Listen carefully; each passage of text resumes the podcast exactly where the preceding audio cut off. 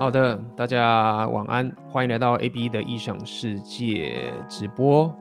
OK，今天是二月二十八号，是我们台湾重要的节日。那昨天嘛，还是前几天，还有元宵节，不知道大家过得如何？元宵节都在干什么呢？OK。那么今天要跟大家聊聊一个我还蛮喜欢的一个主题，一个在我过去这一个自我提升的旅程上面，一个我经常遇到的一个经历。那么我也发现许多的朋友，当你们开始提升你们自己的硬价值的时候，这一件事情势必也会经常出现在你们的生活当中。那么在开始之前，我要先跟大家讲这个红药丸觉醒纪元这个线上课程。那么在待会的不到四个小时的时候，这个优惠就会没有了。OK，所以如果你对红药丸觉醒的这个知识、系统化的知识有很强大的需求，然后你也想要加入这个觉醒的族群。跟这个很多你的同学啊，还有你的前辈一起沉浸在这个觉醒的社群里面，那么欢迎你加入这个课程。OK，好，那么今天就来开始跟大家聊聊我今天想要聊的这个主题。OK，这个题目叫做“成为卓越者，你必须先愿意”。让自己当个蠢蛋，嗯，这个其实是我很喜欢的一句话啦。那当然是我自己有稍微翻译过。那么这句话原本是从荣格的一个格言出来的。那么它的英文是叫做 “The fool is the precursor of savior”。OK，那我把它翻译成。这样的一个中文，OK，你必须愿意让自己当个蠢蛋。其实这个主题早期应该在两年前的时候，我有分享一个文章在 PTT 的，我稍微翻过，我当时就有稍微聊到这样的概念。那么我自己回顾一下，可以回顾一下我本身自己六大属性的一个提升的旅程，包含我自己。职场上的转变，那么也包含我自己现在人到一个新的环境，或者是我过去时常探讨的这个突破舒适圈的一个过程。我发现我自己生活上的经历，还有我的某一种执着，跟我周遭的朋友很不一样的，其实就是这个点。那么在上次的直播，呃，更正。应该是上一次我去 AMG 的频道直播，聊聊有关这个，当你遇到挫折，这个你在红药丸觉醒的旅程中遇到的挫折该怎么度过的那一次的直播当中，我有稍微提过一下我过去的一些很多很多的一些呃挫折的一些面对的一些思维啊。那么我发现，呃，有个粉丝，OK。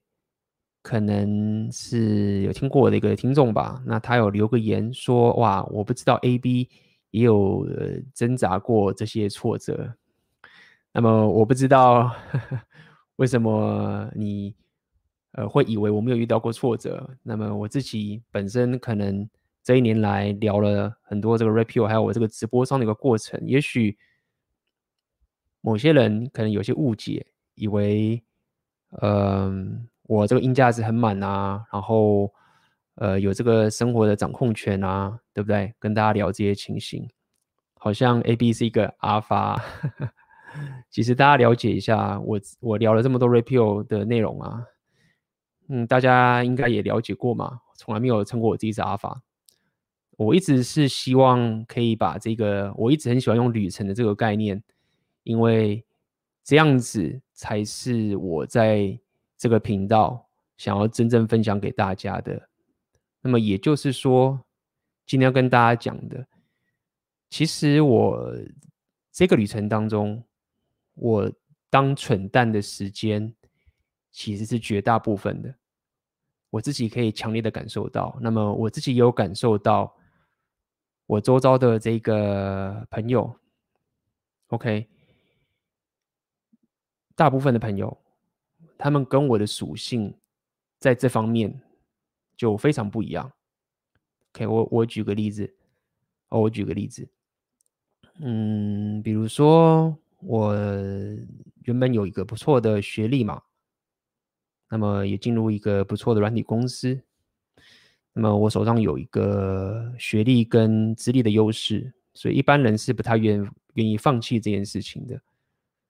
那么 somehow 我有一种执着，会想要放弃我眼前所有的优势，然后进入到另外一个我完全不懂的一个新的领域的一个地方的一个情形，嗯。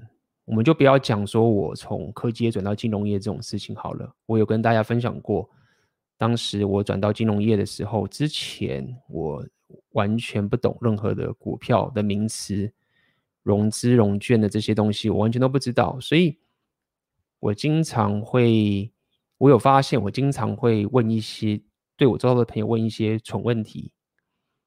那么是一个非常非常基本的问题，所以我已经很习惯。我已经很习惯，呃，怎么说？没有这么眷恋我会的东西，然后死守的不放。那我经常会感受到，我就像是个蠢蛋一样，去各个地方当个蠢蛋。那比如说，我开始旅行的时间，我当时也三十多岁了。那我周遭的朋友。很多都是这个十八九岁的、二十多岁的人都有，对吗？那么你一般人都会觉得说，那我不愿意跟，可能比较不愿意跟这些小伙子混在一起啊，或者是不愿意跟他们这个瞎搅和嘛，或者是可能这些小伙子他们有一些人生的经历比我厉害，你也可能不愿意。从他们身上学一些东西，但是这件事情都一直发生在我身上。我自己也不是白痴嘛，我自己也可以感受到，我现在就像这个蠢蛋一样。所以一开始我想要跟大家聊，给大家这个影子，跟一个小小的这个我人生经验的这个例子，是想跟大家讲。虽然我聊了《红药丸觉醒》一年半。但是在整个自我提升的旅程当中，我大部分的时间，我真的觉得自己就像是个蠢蛋一样。包含我现在人在基辅这个地方开始学习一个新的语言，对吗？我可能去一个社交场合，对吗？那么大家都是讲俄文，俄文我不会讲。那我要融入在这个社交圈里面，那我尝试用俄文跟对方沟通，哎，我也听不懂。那在这个情形下面，我就是一个蠢蛋呐。那什么叫做不是个蠢蛋？不是个蠢蛋，就是我不要出门，我待在家里。那我告诉我自己说，我好好念俄文。我还不够好，我等到我念得更好之后，我已经把所有的课本的单词都背完之后，我跟学校这老师全部都学完之后，那么我再出去这社交场合，我再去这个地方跟人家沟通，我再去跟人家，这时候我就不会是蠢蛋了。但很可惜的，在我相信的一个经验里面，当你不愿意当个蠢蛋的时候，其实你限制了一个你的潜力发生。OK，所以今天我就要跟大家聊一下这样的一个思维。OK，当我们聊了这么多的 Red Pill 之后，当我们聊了这么多两性动态之后，我们有这些觉醒的知识，你拿到这些知识的时候，你该怎么去反映到你的生活？日常生活的实践里面，你怎么把这件事情变成是一个你主观的世界。我觉得这个解释就是我今天想要带给大家，绝对不是要你当一个装逼的阿法，就是觉得我现在懂这些东西，我看到妹子我就装逼，对吗？你可能想想奥克，哇，想想老板，我想想 A B 在这边讲的头头是道，很屌的样子。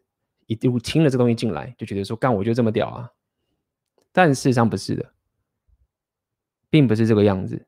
OK，能有办法开始掌握你自己的人生掌控权，很多时候是卧薪尝胆啊，对不对？有这个称叫卧薪尝胆嘛？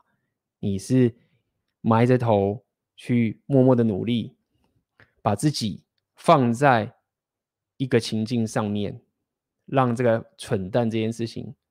发生在你的现实里面，那么经过了很多次、很多次一些窘境，或者是你被拒绝，那才可以转变成新的你。OK，那一开始好像有粉丝有一个抖内，我看到一个很棒的橘色，感谢你的抖内，我来念念你的留言。嗯哼。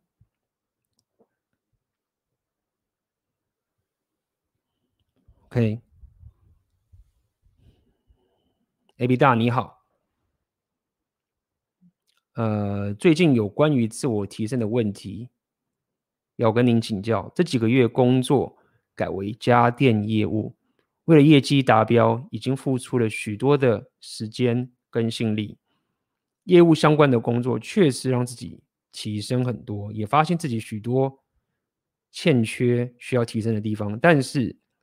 现在几乎就是上班跟回家两点一线的生活情况，回家后几乎就是虚脱的状态。无论是自我提升跟健身方面，最近渐渐有力不从心的感觉。想请教 AB 大：一、生活的纪律很重要，应当如何让自己培养跟维持纪律？自己的习性总是会有半途而废的情况。一件事情常常做几个月就放弃，OK？嗯，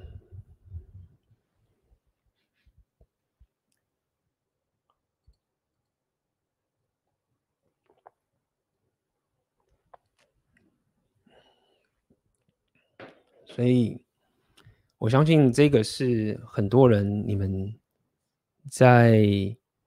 刚出社会的时候，甚至不用讲，刚出社会的时候，嗯，出社会五年到十年时候都遇到的状况。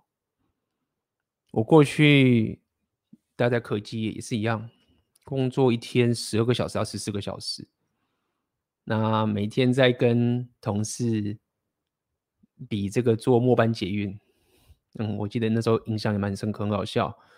我们跟同事在那边解 bug 啊，可以来解个 bug。那个末班捷运十二点半才会停，还可以来解个 bug，那么会造成这样的情况，你的生活会失去平衡。所以在这边，我觉得你遇到这个情形，要了解这种遇到这种情形其实是难免的。不过你要转换一个概念，就是说你要了解。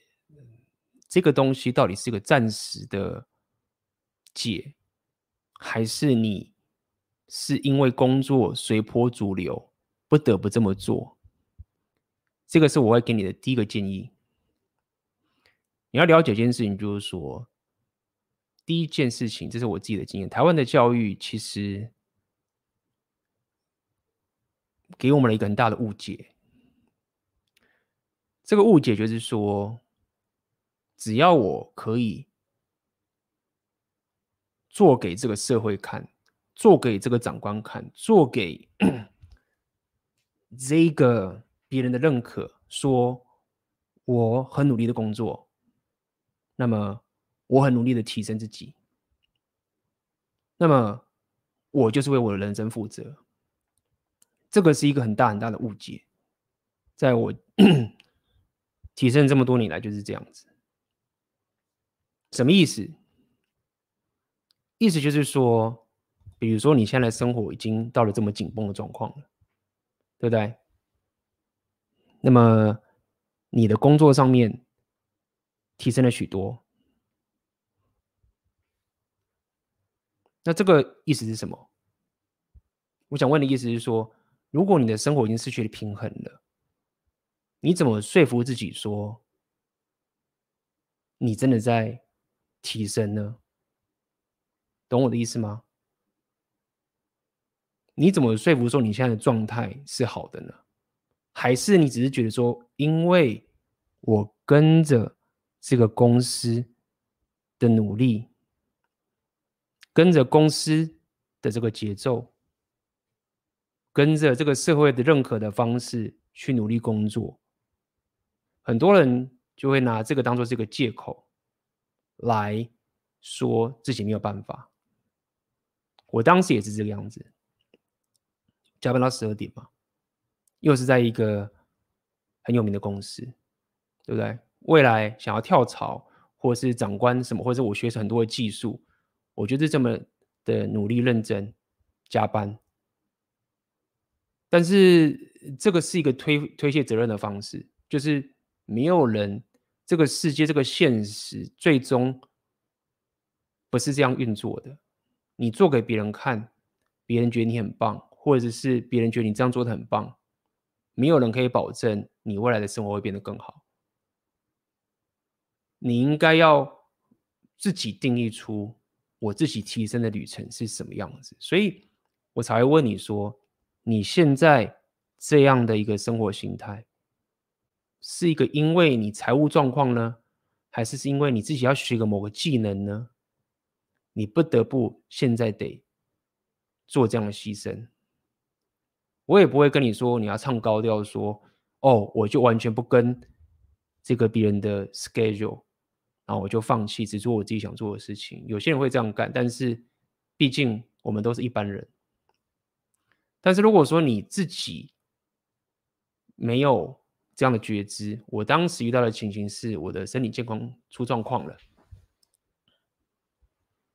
总有一天你会遇到这样的个现实状况。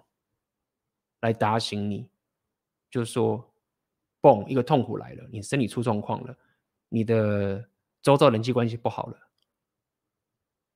然后你才会发现说，就是别人或这个社会或是这个朋友，他们不会不会跟你说，哦哦，我知道你你去年两年哦，你做了加班加的要死要活，那么我非常非常感激你，所以你的身体会变好，不会有人这样子。去为你自己的人生做负责的啊，所以我想告诉你的一点就是说，你不要把这个说啊，公司或者我得做这个东西，所以我力不从心。没有，你可以说干我就是不做，我我现在就只要好好的健身，我现在就好好的吃我的食，我要把我情绪弄得好，然后剩下的事情我再去处理。就是你要可以开始。了解你去掌控你自己的生活，一般人是没办法的，很多人是没有办法的，因为我只要听公司的政策，准时的上班，准时的下班。那么今天晚上我回家睡觉的时候，我偷懒的时候，我打电动的时候，我觉得心安理得。你把你把这些所有东西的责任都推在别人身上，因为当你如果不符合别人的规定的时候，你就会觉得说。那如果我爆炸的话，我要自己担起来啊！所以许多人拿了这个好处，对吗？我加班了那么久，你还能怪我吗？我加班了这么久，这个妹子，我的女朋友还能怪我说我是一个不不负责任的的男人吗？对不对？但是如果说我今天，我自己忽然觉得说我，我不要去上班，我要去健身，我要去掌控我自己人生。哎，干失败的话，大家会指我说，干你看你不听我的话，所以你现在败了。所以我要告诉你的其实就是这件事情，你没有办法强迫自己，就是说在听在完全 follow 别人给你的规则之后，然后你还怪自己说我没有纪律，就是公司要你加班十四个小时。然后你说啊，我应该回家再多练习两个小时的。然后这样子我才可以。很难，你你，如果你无止境的去服从别人给你的规定的时候，然后你永远把这个责任推给别人的规定的时候，然后你又在同间觉得说我自己没有纪律，你并不是超人。好，所以我讲了这么多，我只想告诉你说，你自己要先了解一件事情，你现在这一个暂时的时间的这个力不从心的地方是为了什么而去做？是因为我现在要学习这个技能，还是我现在财务状况必须要面对这个问题？那么，但是同时间，你自己要有很明确、很强大的你自己的生活是什么样子的这个动力，是你自己决定的。这个东西你定出来这个生活形态的定义，它因为很强大，你才有办法。不跟随别人的规则走，那这时候你才把你的责任放在自己身上，这时候你才有办法过着说好，我今天我就是要去健身。我举另外一个例子嘛，你可能会觉得很荒谬啊？好不好？举个例子给你听。我我知道你的痛苦，因为我有这个纠结。比如说，我现在已经有这个线上事业了，那我现在在基辅这个大学学俄文，学校他们的规定。要去上课，对不对？但是他们一般的人的学生都是学生，跟我的背景是很不一样的，可能都十八岁小屁孩，根本不知道自己生活还想干嘛这个情形。那么我自然也会跳回过去这种思维啊，啊，对啊，我既然来这边上课了，那我要当个乖学生，我不能翘课，那我得做什么什么？学校学校发什么规定给我，我就是得去做。那在这种情形下面，我的想法是什么？我觉得想法就是说啊，我只要跟着学校的规定走，那就好了。尽管我现在生活快爆炸，尽管我学校的这个规定跟我的生活现在完全可能有些是不合的，压缩到我自己真的想要做的事情，但是我我跟着学校规定走，因为我我如果翘课，我怎么样，我这样不行，我甚至也不不要跟学生学校讲。讲说我现在不能上课，我或者我不想要去学。比如说这个大学，他们忽然最近说你要去学乌克兰语，我当初说我要学俄文，俄文，对不对？他说：“哎，我们国家政策要塞一个乌克兰语言给我，就同时要学两个语言。”很多学生为了要那个可以毕业啊，然后证照啊，对不对？他就不得不学啊。但我。不一样，我有自己人生掌控权跟跟计划要走啊，所以我跟学校谈嘛，讲这件事情嘛。那为什么我可以讲这件事？因为我有很明确的目标要走，我有本身自己的价值，我自己有自己的底牌。学校他也没法逼我去跟随他的 schedule 走。那我我讲这么多，就只是想告诉你，就是你不要拿着。你工作很累，这个虚脱来去逃避你自己本身真正想要的生活形态，因为大部分人都是这样走的。大家都觉得说啊，你你不认真加班，你不认真加，你就是偷懒，你讲那么多的屁话。但那个些人都可以守规则啊，他还可以守规则啊，那个也可以守规则啊，你为什么不能守规则？这就是我们以前的教育告诉我们的。那你要超越这件事情，绝对不是你懒惰。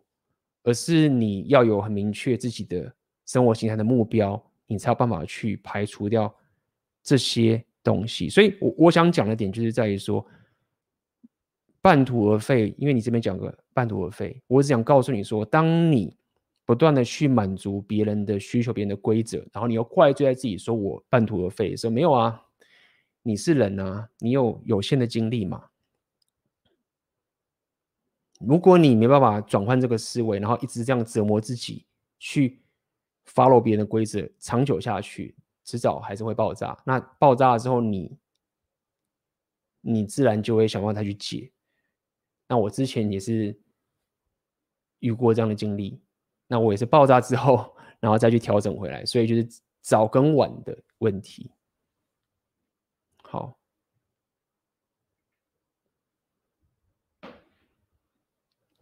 你这些问题，待会我其他的我会再回答你。感谢你的抖内，原来你下面还有很多个问题。来，那我们回到今天这个主题，好吗？所以，我接下来开始继续讲。今天这个直播，我大概会跟大家分享所谓的当个蠢蛋。你在做一件事情，你大概会有前期、跟中期、跟后期，OK 的一个过程。什么意思？你现在想要去一个社交场合，或者是你可能想要学习一个新的技能，或者是你想要跟一个妹子、新的妹子搭讪聊天，在之前的前期，OK，这时候你会有很多的借口，你会有很多的这种 ego 开始出现。你会觉得我干我我不要去做，我他妈的待在这边这么爽，我干嘛来？我我现在我又不会跳社交舞，或者是我的身材这么差，我去健身房一堆聚聚看我这个胖的要死的样子，或看我瘦的要死的样子，我才不要去。我对我这样的感觉不好，你会有很多这样的纠结，不愿意去。但你要了解一件事情，说在 Red Pill 里面，它有一个论点叫做“男人，你有一个叫做 burden of performance”。什么叫做 burden of performance？就是说，当男人你在追求你的价值体系的时候，你就有一个这个 burden，意思叫做你的负担，或者是你的责任。我觉得在这边讲一个职责，这样翻译是比较好的。Performance 就是所谓的表演，就是你的发展，你你你表演给这个世界。但是我觉得这个翻译也不太好。总而言之，就是你得站出来面对这个世界的一个情境的一个过程。就是说，身为一个男人，说老实话，这个就是你的职责。这样讲好了。如果说你一直逃避这个事情，你把自己关在家里面，躲在一个舒适圈里面，那在这个 Hypergamy 的价值体系里面，你很难有办法有所突破。所以，我我想讲的，这是对很多人，可能你舒适圈躲惯了，你可能会没办法接受这样的一个事实的一个残酷点，就是一个觉醒的男人，你有 burden of performance，你得站出来这个世界。无论你是要打造你的价值也好，还是你要表演什么都好，你不能把自己关在这个里面。包括你要去健身，你要参加一个新的社交场合，然后去做这件事情。客观上你要了解这个理论，但是在你还没去之前，当你还没在去提升之前，但你还没有去健身房之前，但你还没有去这个社交场合之前，当你还没有脱离这个舒适圈之前，就是当你还没有旅行。面对这个未知的情境之前，这件事情会卡很久。那么你要了解，这种问题就是所谓的情绪的问题。也就是说，这种是自我提升里面的理论里面有个很常见的一个很常见的一个问题，也是比较偏向心理学的问题。就是说，你不能做的点不是技术上的问题。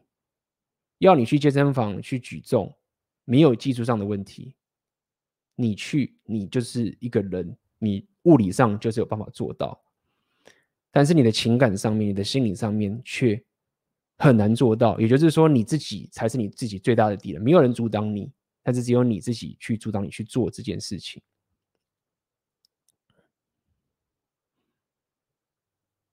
那么，这个就是。我想要跟大家讲的，今天的第一个就是所谓的“你不愿意当个蠢蛋”的概念。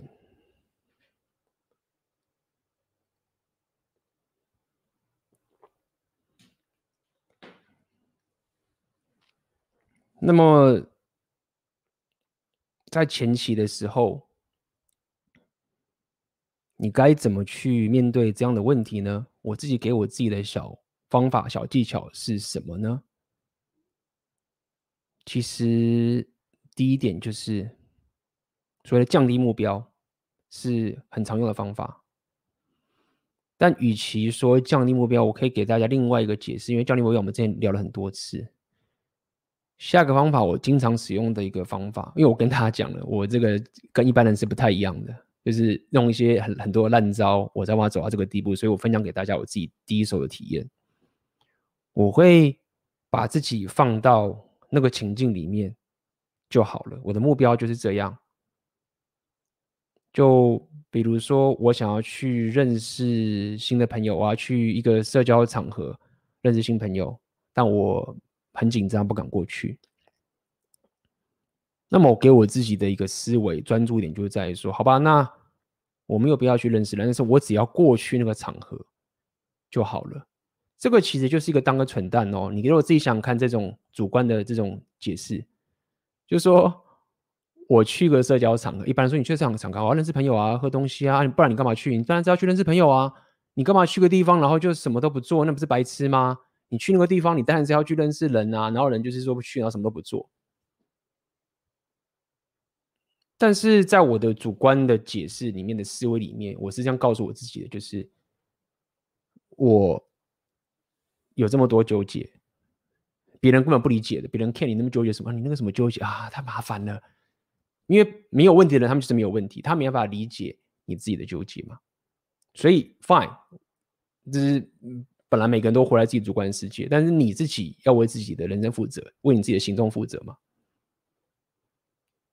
所以，我就会做这样的事情啊。我就告诉我自己说，那我就去那个社交场合就好。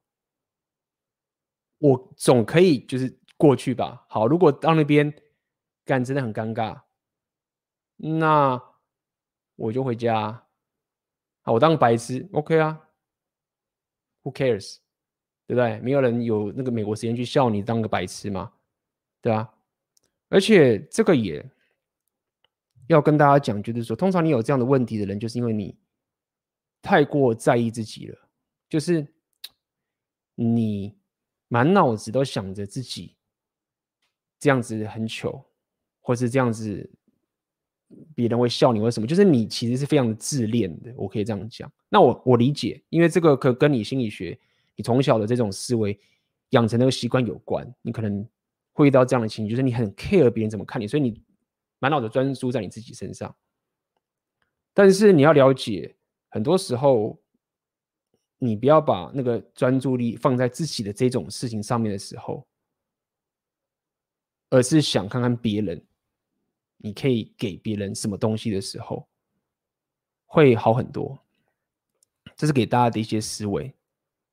所以，但是如果说你真的很一直很 care 自己的时候，我就告诉你嘛，才会有这个当蠢蛋的想法。就是我告诉你这个思维，你就去那个场合，然后就我的观察，还有我自己朋友给的建议的观察，你走了第一步的时候，你的惯性就启动了，那你才会慢慢的发现，哦，我去健身房，那没有人在看我啊。干那个句句都在做自己的东西啊，那我就开始锻炼我自己，拿那个举那个最轻的棒子，然后在那硬举嘛，或是深蹲什么都好，重量可能都比女生还低，没有人看你嘛。所以在你主观的世界，这时候你其实就是在发展你的愚蠢，你可以这样去思维。但是要了解一件事情，就是。不要把我的这个建议误用，而去造成别人的困扰，然后说哦，因为我就是犯蠢啊，所以你要原谅我，在这个地方做一些很奇怪的事情。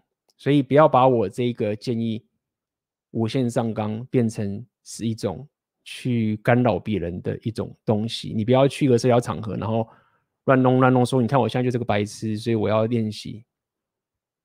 要了解，并不是这样的一个概念。它的概念只是在于说，你把自己放那个情境，你不要逃避，躲在家里面，然后告诉自己说我不是蠢蛋，而是真的把自己放那个地方。那这个过程中，你势必就会变成是一个蠢蛋。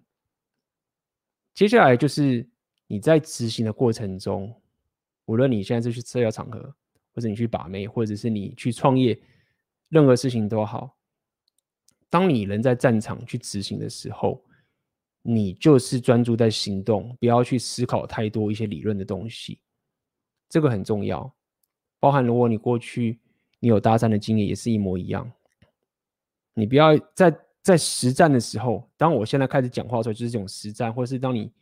正在执行那个战斗中的时候，你就是专注在那个当下那个行动那个点去做，而不要停下来说啊啊，我应该要那个时候才这样子，要准备这个才行。然后最后在，因为你现在已经在战斗中，你已经在执行了，就专注在这个当下。有错误的话，之后再去检讨。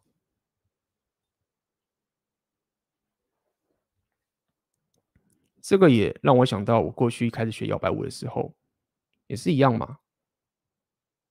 什么都不会的时候，去舞会跳舞，或者是去一个完全都不认识、语言也不太通的一个摇摆舞会跳舞。当在那个舞会跳舞的时候，我的脑袋就不会一直在去思考说啊。我之前上课，老师说我应该要遵守这个规则，然后这样跳，然后这样跳才对，然后这个舞步要这样做。没有，当真的开始上战场的时候，你就是专注当下，有你现在的会的东西，然后跟对方享受当下。因为你这时候如果卡自己脑袋，一直想着过去的这些。理论的时候啊，repeal 说我现在要掌握框架，什么才行？干，然后什么什么怎么样怎么样的？你在那个当下，你反而发展不出来，反而怎么讲？反而没法行动出来。这是中我给大家的一个建议，在执行的时候就专注执行，其他东西就先放一边。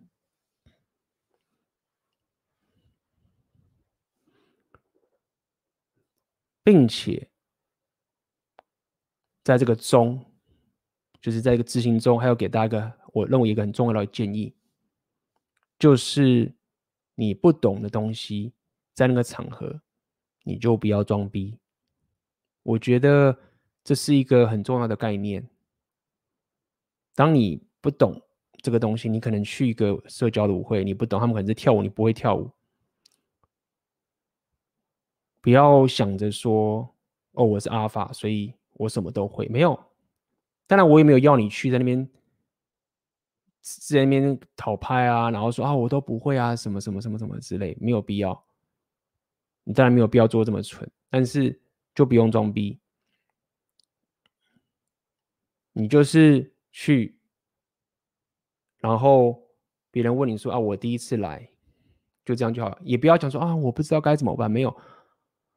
我觉得这个非常非常重要。无论是你，因为你一装逼的时候，你会给自己过多大压力的期待，没有必要。同时间还是保有一个你的轻松跟自信的心情，就过去跟人家交流。我觉得这个蛮重要的，对啊，因为我遇过太多次这样的情境了。我现在人在这边也是一样啊。遇到很多情境是我不擅长的，没有必要装逼，好不好？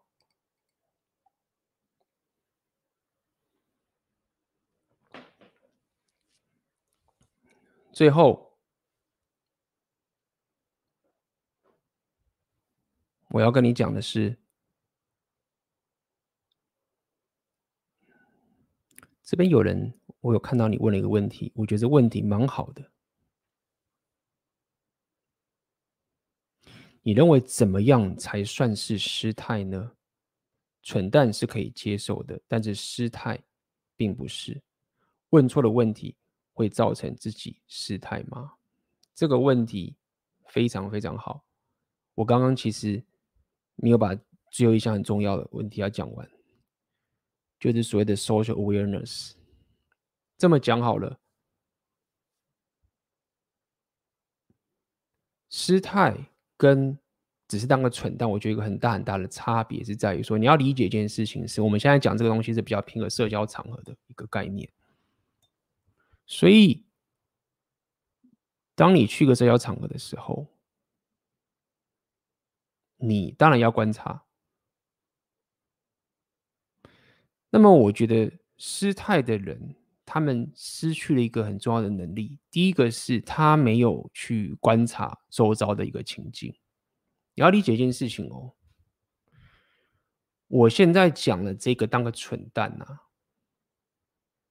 是我要你把自己放到那个你该放的情境里面，你愿意把自己放那个情境里面，这个叫做蠢蛋。第一个阶段，因为我刚讲了嘛，你怎么样可以说你不是蠢蛋？就是你躲在家里。没有人可以说你是蠢蛋，因为你就没有啊，你就什么都，你就没有把这个事情发生在你现实里面。所以第一点，这个蠢蛋是你要把自己放在这个情境里面。第二件事情没有错，你要有社交直觉，但是我认为每个人的社交直觉都有等级的不同，有些人的社交直觉就是比较高，有些人的社交直觉就是比较低。所以，在这个地方，就是社交属性的重要性了。你要理解是，你每到个新的场合，你一定会有小小的失态，但是这个小小的失态里面的人，他们遇人遇到这个新人遇到很多了，所以他们也知道你的情形。所以我刚才会说，不要装逼，就是这个意思。你开始装逼的时候。你在这个专家面前装逼，就是一个蠢事，就是一种失态。但是我相信你这边问的是一种一种干扰别人的失态。但我想跟你讲的点就是在于说啊，通常会有这样问题的人，他没有在看四周人的反应跟状况，你有这样的觉知。那这个情形才会造成失态。你要懂这个概念哦，就是你是一个新人，在一般的社交场合里面，我认为是一个比较健康的社交，他们是可以接受新人不懂这个社交的地方是干嘛的。所以，当然你要有基本的这种，呃，你看到人先跟他打招呼，自我介绍，这是我刚刚讲的自信跟轻松，讲不装逼。OK，大家知道你是新人，放你了解。OK，我人来到这边了，尽管我的我什么都不懂，但是我愿意来，然后我愿意抱着这种参与的心情来这个地方，够了。但如果说接下来你拿着这样的借口，说：“哎，我是新人呐，所以我应该可以做这件事情啊。”我认为这个就是第一阶段的问题，第一个失态的问题是你拿着自己的当新的借口，然后说：“哎，我当然可以这样做。”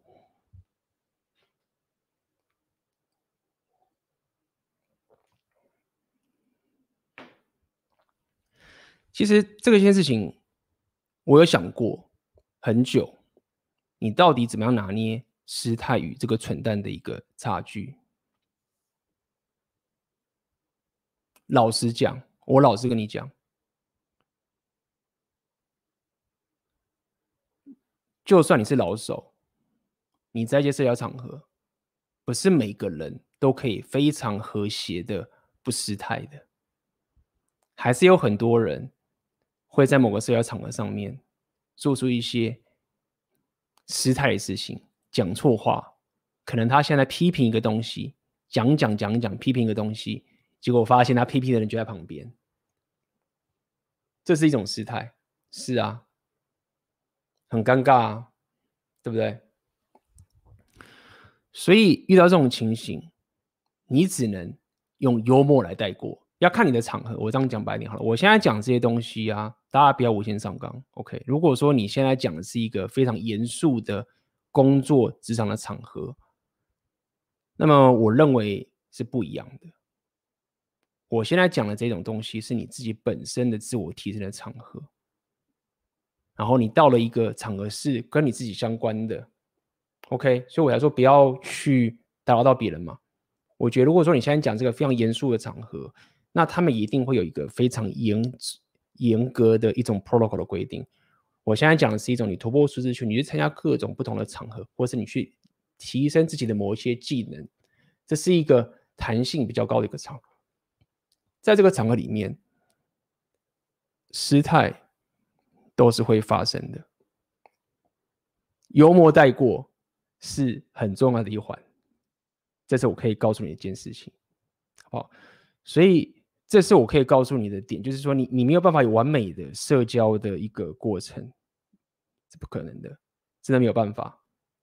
那么就我的观察，其实很多这些在社交上面。很成熟的人，他们都已经遇过太多的这个社交的 awkward 的一个情形，差别在于这个地方发生了，然后再去解决，再去带过。那么这也是我想要跟你讲的这一个后。当你行动完之后，你回去，你离开了，你可能会想到啊。我刚刚做那个东西好蠢哦，或者是哎干，我今天这个练的这个技能，然后我先给他打拳，这个地方怎么都没有做好，然后什么什么的。在这个之后呢，你就要分两个部分去做，一个是理性的部分，还有男人你要以理性为主。理性的部分的时候，你就会先理性的分析我到底哪里做不好，我到底为什么我当时做了这件事情，就啊，当时我可能太紧张，或者哎，那我当时不会。那我下次怎么去面对这个问题？就是说，你要专注在说，你要专注在说，好，遇到这个事情了，接下来怎么处理好？我觉得这很重要，因为你会不自觉，你现在自己观察自己，大家好好观察自己。你遇到个蠢事的时候啊，如果你一直去想着说我怎么干了这个蠢事，这个是一个比较女性化的一种特质。情绪的特质，你观察自己，好观察，转换成说，我要怎么把这个问题解决？我怎么处理这个问题？先先就说，我不是要大家抹灭情绪，Rapio 就跟你这样讲，男人就是理性先出来，情绪才出来，不是要你放弃情绪，但是你至少可以先观察，你是不是习惯遇到这个问题的时候，你是理性先解决，问你先解决。然后之后情绪爆炸啊，干的就是问你解决，然后剩下的情绪那边干嘛很蠢啊，打电动啊，跟朋友干譙什么的，就把这个情绪发泄掉。但是在发泄情绪之前的时候，先理性分析，我遇到这个问题了，为什么？怎么解决？现在怎么弄？然后哎，理性问题搞定嘛？OK，啊，搞定，嘣，然后就啊靠呗，真的很不爽。就是犯了这个蠢事，他妈的啊！然后打电动啊，什么都好，那就把情绪发泄掉。这是一个我认为是一个很好的检讨方式，因为有很多人其实你们刚好相反，你会一直想说，你会一直想要去。真的说啊，我当时为什么干这个蠢事？因为我这样，因为我是这个样子，因为我那样，因为我那样，因为我那样，因为我那样，因为我这样子。但是我当时不是这样子，所以你永远都一直在去困在这个情绪里面，说我怎么干了这个蠢事？糟糟糟糟糟糟糟糟，弄了很久了很久久。然后你没有发现说你在训练你这些脑袋跟专注，变成非常非常的情绪化。尤其是你可能来用资源太久了，就变这个情形。所以，记得我刚刚讲了，理性优先于情绪。解决之后，再好好发现你的情绪，是比较好的方法。修正，然后那个情绪来的时候，感到觉得干怎么那么糗，就让它过去吧。让它过去的意思是什么？有时候干妈一边讲干话，我真的很会讲干话。什么要让过？谁不知道让他过？让他过的意思就是说，你要有所觉知，知道说这个事情就是这样来的。那他迟早就是会走。然后你就是说没有啊，我当蠢蛋啊。那无论我现在是要当个绝情男人，看我跟个妹子约会干了这个蠢事，对不对？可能我不理他，然后或者是我怎么样，或者是我匮乏。你要知道说，有这些情绪上的纠结，会到这样的一个存在的过程中，就表示你正在走在这条路上面。他绝对比你当初不愿意当个蠢蛋，躲在家里好太多了。因为有太多太多的人是不愿意经历过这些痛苦的。他的生物机制已经让他习惯说：“我在家我就不输，我他妈就稳赢。那我反正我生活，反正我都加班了，我有钱看 Netflix 或者是怎么样都好，我干嘛要把自己放那个情境上面？我这边待得好好的，当我的王。”对不对？多好！我干嘛要跑出去这个世界，去用这个 burden of performance，然后去遇到这样的一个纠结？但是，就我刚刚讲的嘛，在后的时候，你觉得那个是在干太太糟糕、太糗了，或者什么的，就是要说哦，我正在往这轨道走。那这个情绪，这个纠结。他迟早会走的，啊，真的也是这样，真没有骗你啊，真的就是这个样子。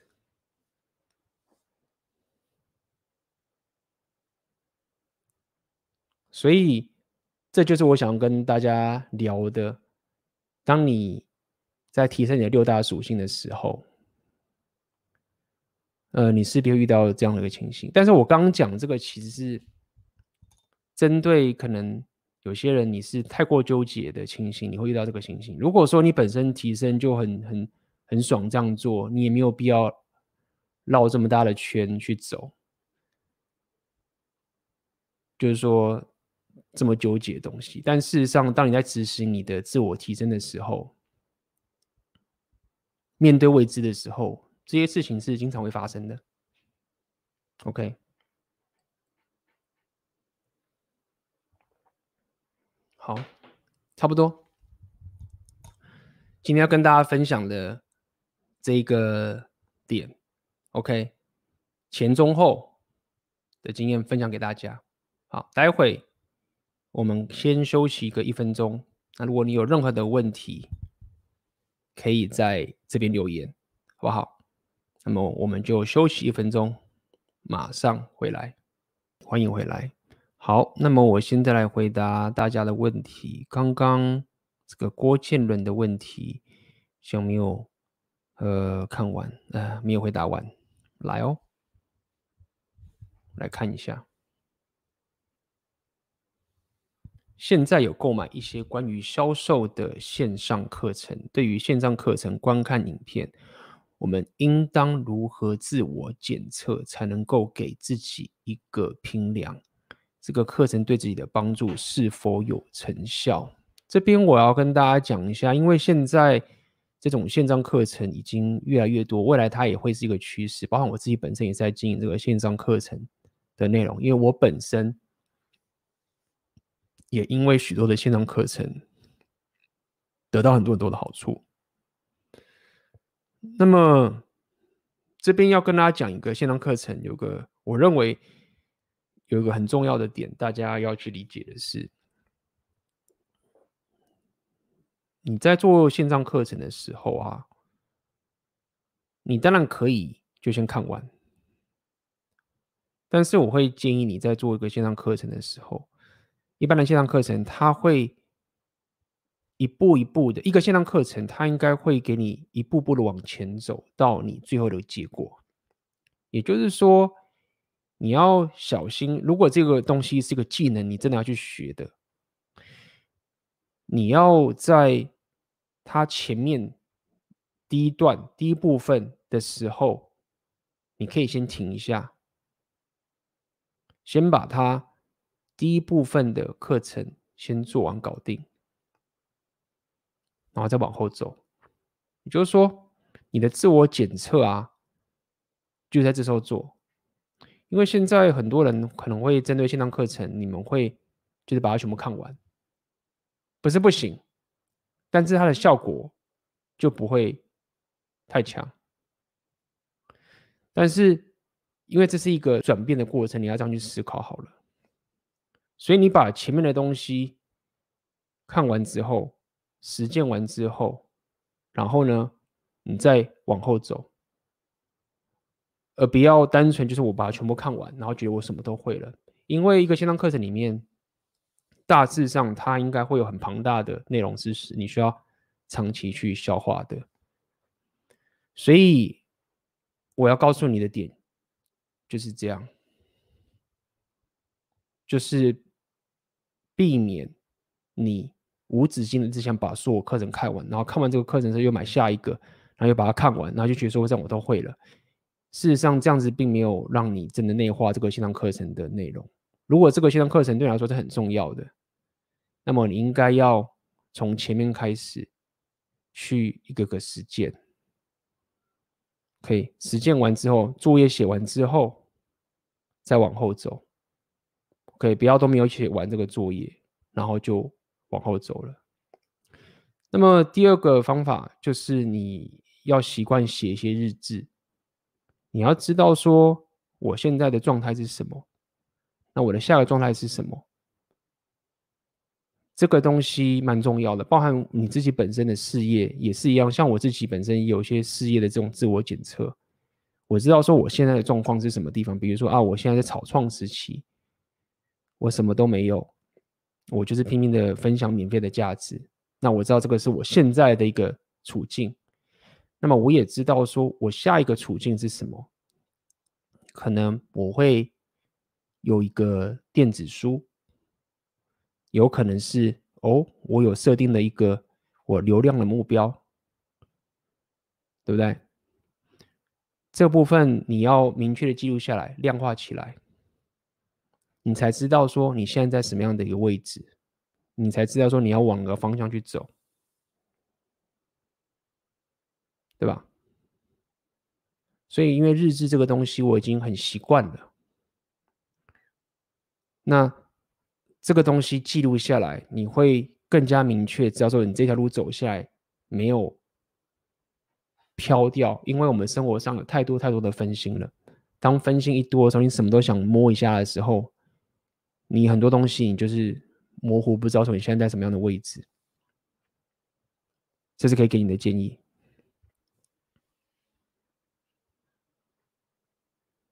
因为家电销售业务的工作，在通勤上都需要一个小时以上，在卖场所花费的时间基本上十到十二小时，是有给自己一个需要达成的薪水目标，超万超过四万台币。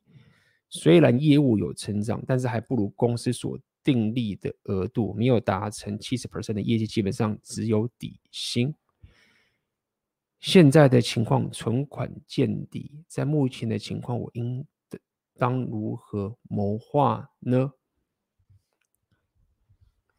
首先，我想跟你讲的是，通勤啊，其实是一个很重要的学习时间，基本上。我自己本身的学习过程，我是有特别准备给自己在通勤的时候的学习的。通勤时间，记得它是一个很重要的学习时间。我我不知道为什么，我我以为这个是一个大家都应该知道的事情，但是我自己观察了一下，我过去当我来做捷运的时候，我看到周遭的人。真正会在通勤学习时间的人，还真的很少。我非常非常的纳闷。当然，我不是说他们打打电动那个当然是有，但是就算有些人不打电动，他们也会休息。但是大家可以留言，你在通勤的时间有在学习的可以打一，没有的可以打二。但是对我来说，通勤。就是最佳的学习时间，而且我觉得它反而是你不受干扰的时候。有时候你在家里、在公司的时候，你就可以开始做很多很多的事情。在通勤的时候，你就什么时候不能做嘛？很多事情都不能做嘛，就是学习、看书。所以我强烈的建议你，你要善用你的通勤时间。那么再来，因为你现在讲的是你的销售的状况、你的问题，你说该怎么样可以提升你的销售的情形？这个就比较属于你的专业的问题了吧？我就没有办法在这边回答你了，因为我也不清楚你自己的状况是怎么样。但是我想讲的是，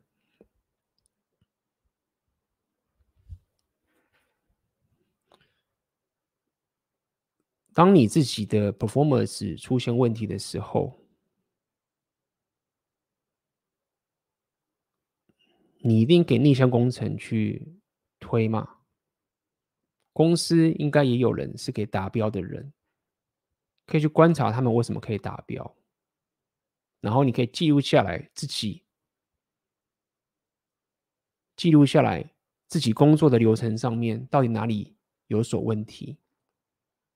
最简单解决问题的方法，就是在 computer science 叫做 divide and conquer，就是你把大问题先切成一半，再把这个一半问题切成一半，切切切切到最小的时候，你就会。你就会逼近到那个问题的最小点。问题很大的时候，你根本不知道从何找起，你一定要一直切，一直切，一直切，一直切，找到这个问题所在，你才有办法去改善你现在整个工作销售的流程。到底问题是出在哪个环节，好不好？因为你这边给的问题有点模糊，你还要回答完整。好。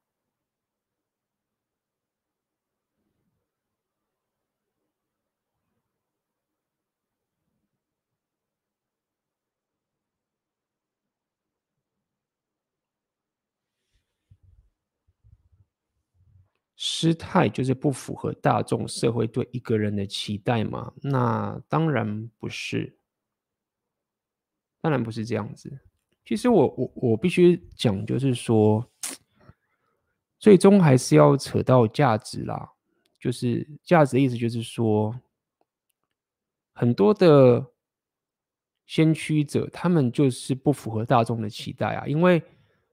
当一个社会或是当个世界永远都是做着符合所有人的期待，那代表就是没有进步嘛。但是一个没有进步的系统其实是很危险的，这就是所谓的秩序与混乱的概念嘛。当你永远符合一个人的期待的时候，就表示你活在永远的秩序里面。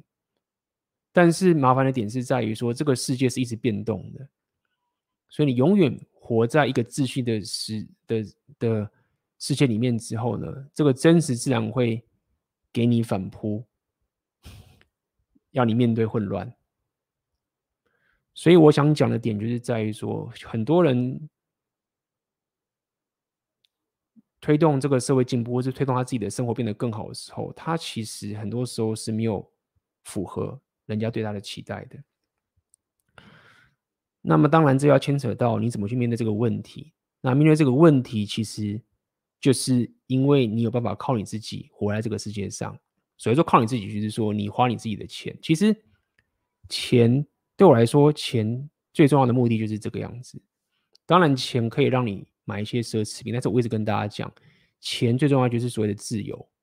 在我们这个时代，这个和平的时代，钱代表的是一种自由，一种自由的概念就是说，我可以有成本。我可以有这个资产，我有这个资源，我有这个底牌，可以去跟这个世界赌，或是说，对，你可以说跟这世界赌，就是说我要玩我自己的规则。钱最大用处就是这个地方。当你赌对了，赌赢了，你可能就有更多钱，因为你跳脱出这个格局。创业就是这样的概念。所以，我只是把这个钱中问题告诉你，就是说，没有，你并不是一定要活在别人的期待里面，永远的秩序反而会让你陷入危险。这是我经常跟大家讲的，就是安稳的风险。那你要可以脱离这件事情的点，钱的功用就来了。你有钱，你就有办法有这个筹码去赌一些东西。才有办法去赌这个所谓的失态，对吗？比如说我我的生活这么不一样，在大家都是符合社会期待的这个环境或是生活圈里面，你说啊，你没工作，你什么都没有，这算一种试探吗？这是不符合别人的期待啊！是啊，那为什么可以继续走下去呢？因为我有赚钱呐、啊，我有一些积蓄啊，我把那些钱拿来当做是面对这些困境的一种靠山嘛，所以过去的我就不会把钱拿去买房买车啊，因为我需要这个筹码来面对这件事情嘛。好，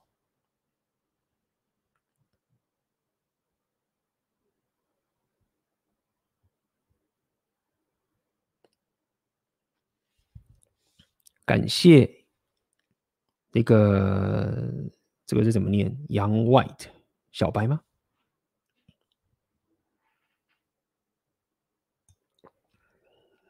？A B 大好，本人本身纸片人，一百七十五公分，五十五公斤，三十六岁男，平常吃多但吃不胖，本身吃素，力量属性分数极低，S M V 全面拉低，是两性市场弱势，觉得自己在异性眼中毫无欲望，觉得这难题这辈子无望，基因。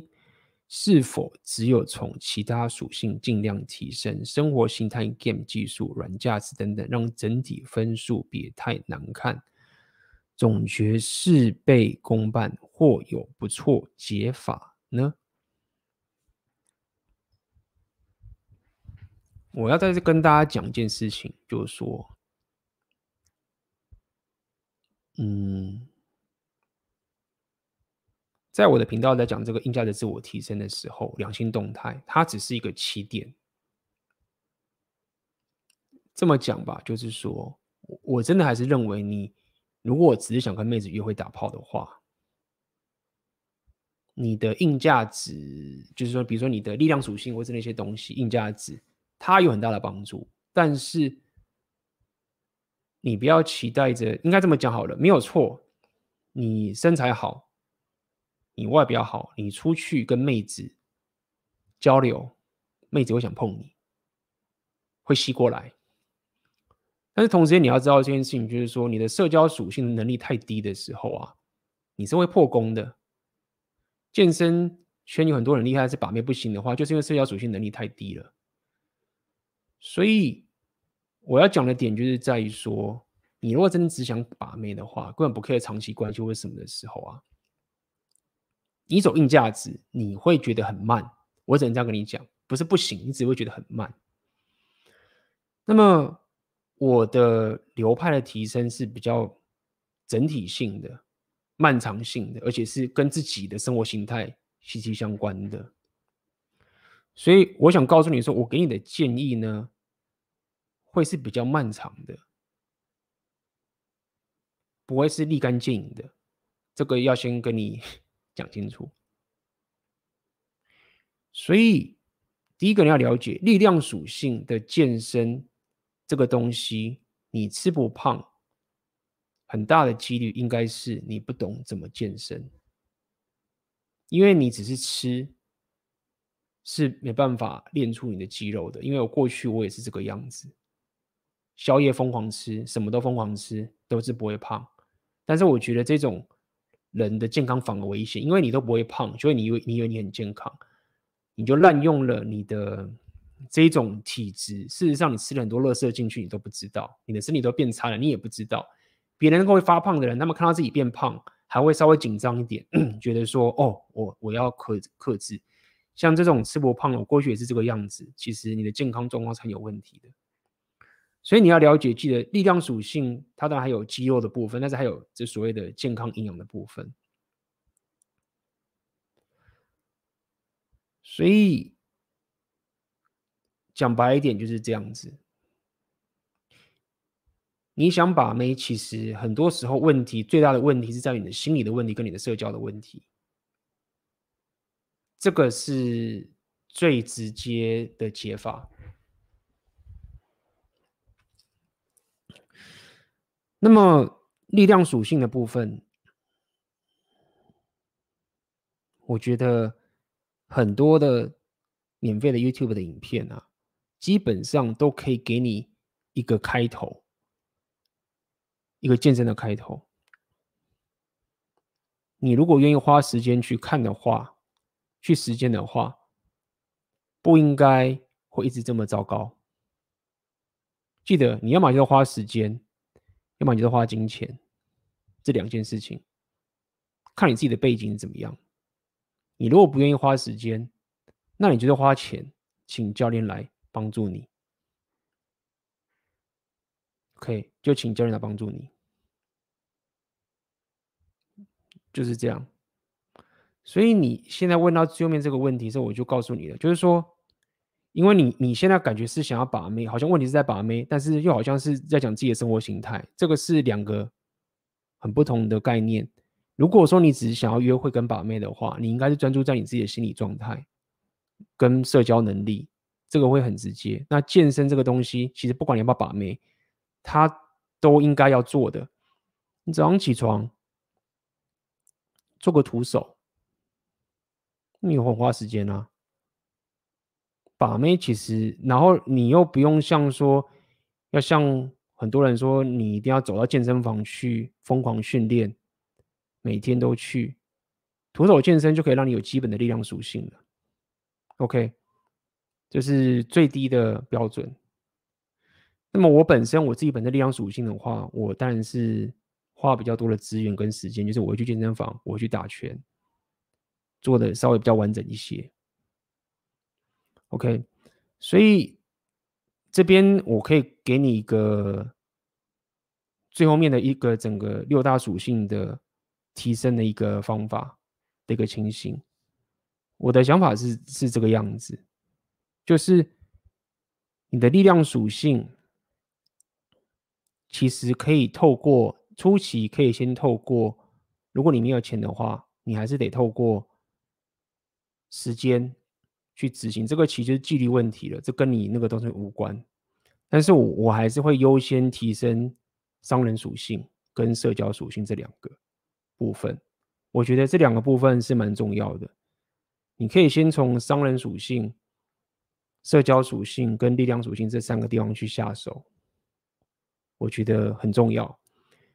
因为你现在又想要把妹，你不练社交的话是很困难的。OK，你要把妹不点社交属性的话是蛮困难的。不要只想靠力量就行。你如果力量行，社交不行，你就只有一开始吸到妹。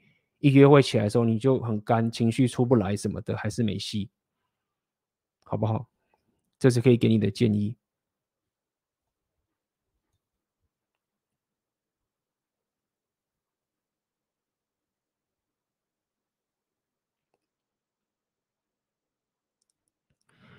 学会耻笑一下过去的自己是一个不错的技能呢。嗯，这是一个很不错也很厉害的技能。就是不要那么认真的看待自己的那些糗事，OK。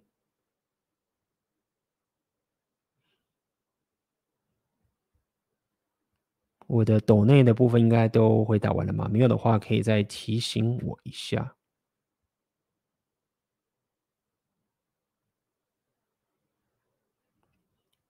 请问 AB 大该怎么正确面对被分手的状态呢？感恩。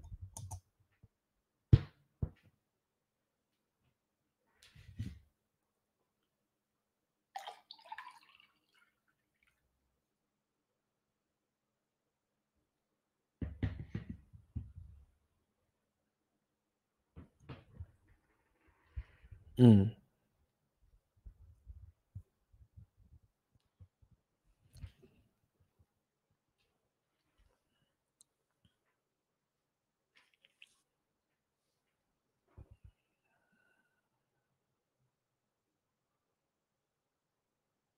这个问题应该很多人都遇过，然后这也是很多人的一个纠结。那我尝试不要用太干话的方式去跟大家讲，因为干话的第一个就是我会想跟你讲，就是说你现在有无限的选择的机会啦，就是世界这么大，现在你旁边这个前女朋友跟你分手了，那你不是有无限的机会了吗？这不是应该件很爽的事情吗？你可能会说，可是不可能啊，我没办法办到。好，OK，好，也许你现在真没有办法，但是回归一下理性嘛，好手好脚，三十、三十几岁、四十几岁，甚至他妈的五十几岁好了，居然一身轻，妹子这么多在世界，这不是机会，这是什么？对吗？客观上是就是这样嘛。但我知道这个很多人听了干话，就干嘛我都难过死了，你跟我讲那种屁话，合理。但是刚刚那个是实话，但那个实话也不代表就是说你不会痛苦难过，这我理解，就是这个情绪上的煎熬跟痛苦是势必会有的，所以这是一个，我觉得是一个大家可以学习的一个过程嘛，就说有一个情绪来的时候，你。是有什么样的一个系统去面对这样的一个情绪？有些人在遇到人生的低潮的时候，可能是拼命去打电动，拼命的去就是封封闭看漫画什么什么去排解这个压力。我觉得 OK，就是每个人去 cope 自己的一个情绪的困难，有自己的一种方法。像我的话，我 cope 这种低潮情绪方法就是去健身房。以及冥想这两个部分，就是我在打电动或者是做一些很颓废的事情，通常都是我过得很爽的时候，我才会想去做。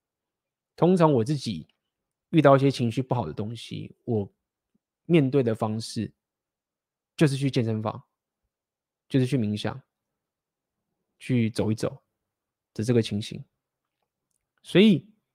你要先知道一个，就是说一个必然而来得来的情绪，这是必然的哦。你要先接受这件事情，就是说，干它就是会来。你不管你难不难过，不管怎么样，就是这不是你能选择的。这一种低潮的情绪就是来了，无论你接不接受，它就是要来。所以你可以选择，就是我有什么系统是。我可以度过这段时间的。你要这样去思维，你要专注在我的系统是什么？打电动吗？健身吗？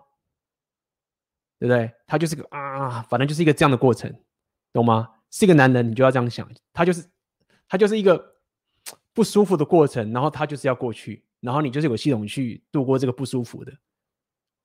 就我刚刚讲嘛，最简单的方向，理性的解决这个问题。以及剩下的情绪上的这种东西，你怎么去 cope 它？找到自己的系统，OK。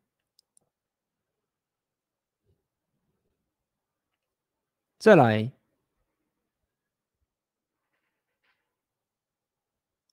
你会被分手之后，OK？那么听起来就是你觉得她对你来说是一个比较高价值的女生吗？对吗？你三号这个几率是很大的，就是既然这个妹子你觉得她是比较高价值的，他跟你分手了，就表示说你升级了吗？你多了一个经验了吗？对吧？她不是一个 low 咖，她是一个蛮好的女生啊。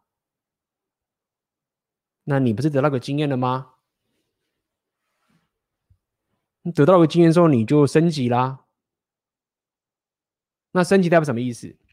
就回到我刚刚讲的嘛，升级就代表就是说，你未来可以有机会再跟跟更高等级的妹子再约会了吗。如果说他不跟你分手的话，你不是被卡在这边吗？你没有机会跟更高等级的妹子再约会了吗？所以，我我是真的认为，就是说，因为因为这么讲，就是说，我们现在讲这个被分手是，我们先不要去探讨说当初是不是你不成熟啊，或者谁做错什么造成这个事。我们先在一个角度是说，你就是被分手了。那么我们没有先去听到底前面到底发生什么事情，或者什么可能是怎么样怎么好。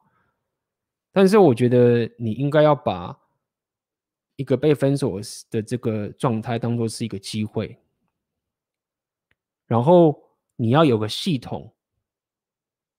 知道说，在人生里面，你怎么去面对这种这种很很这种靠北的情绪，这是你的系统。就好像是有时候去健身房，就是干他妈的那个情绪又来了，所以 有一阵子又觉得很好笑。干嘛看到健身房是都一群那边被分手的男人在那边健身，那种感觉一样，就觉得很好笑。就是这样子，那么当然就是分手就不要再跟他联络啦，不要再跟前前任联络了，也没有，就是把他当成空气嘛。那么心里面就是感激他说他让你升级了，然后感激他说他让你升级之后可以来追更正的妹子了，对吗？那你的前女友会变老啊？你可以再找你更喜欢的，或者更更吸引你的，更可以进入你生活形态的，对吗？可能你现在生活形态不行，之前跟他交往的时候，你也不好提升自己的生活形态，可能升上去就刚好卡在这个关系里面，那你就只是因为腻个腻他或者怎么样啊什么的。享受在这种短期的这种关系里面，然后生活品质或者生活形态也没有办法提升，你知道吗？因为不是很少有，不是每个女生都有办法在跟你进入长期关系之后，然后再跟你一起的去提升上去，因为这个太难了。就是有有这样能力的女人，通常她已经是很高品质的了。所以大部分的妹子跟你进入长期关系的时候，她不太可能。会这么有意识的帮你提升你的生活形态以后，然后再就很难。简单来说就是这样啊，就是你进入长期关系，大部分的时候如果品质不高的话，你生活形态是不太能够提提升的啦。讲白点就是这个样子了。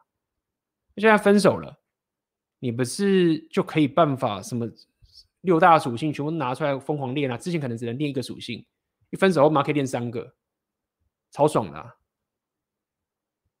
商人练一练，力量可以练，对不对？他妈的，有钱有钱一点嘛，浪人也可以练，等级在提升，不是妹子可以来可以泡更好的嘛，对不对？社交语言再练一练，你可以泡别别的国家的妹子，所以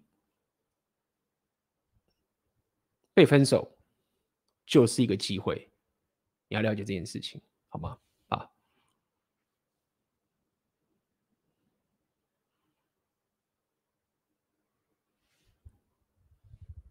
想问 AB 能推荐几首像片头曲那样热血又有情绪渲染力的歌吗？现在蛮多歌曲不论曲风和歌词都很烂，感谢 AB。因为我现在听的歌都是偏爵士跟古典居多，我发现可能我之前摇摆舞圈混太久了，所以很多人都喜欢听爵士，但是我发现大部分的人。还真的不太听爵士乐跟古典音乐的。那么早期我是会听一些重金属的音乐、老摇滚等等的音乐也有很多。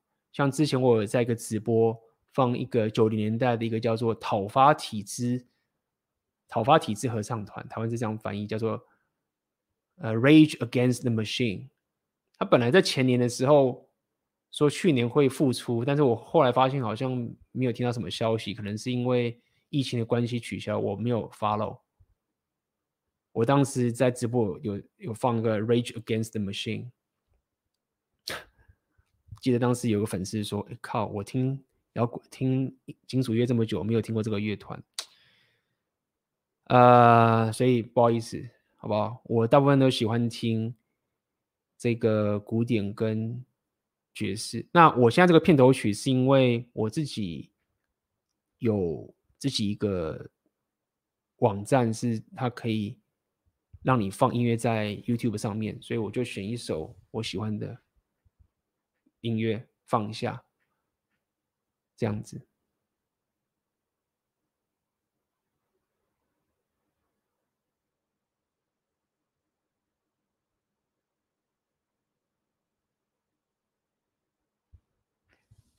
自己常有这种状况，当听完一场演讲，想问问题，但是怕这个问题很蠢，就不敢问，然后就希望有个蠢蛋能代替自己去演讲者发问。这我理解啦，所以才会有很多人都会喜欢在演讲结束之后，私底下去找讲者发问嘛。这我可以理解。嗯。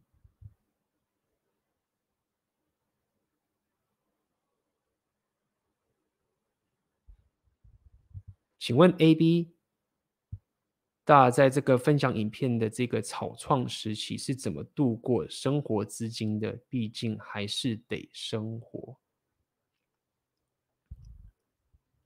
降低你的生活消费，就是这样。一切都是你怎么，一切都是数学。别讲都是，有很大一部分是数学，很大一部分还是心理学，这两个，就说。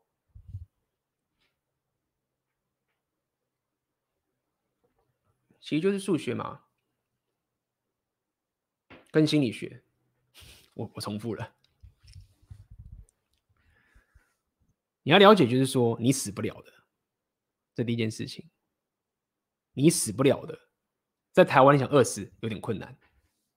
我每天每次以前在回台北的时候，坐了龙山寺捷运站回去的时候，我家住在那附近，地上躺了一堆游民，还会盖着棉被跟我道晚安。死不了啊！有些精神病的人，根本没法工作的人，死不了嘛。可至少心里面要知道说你死不了。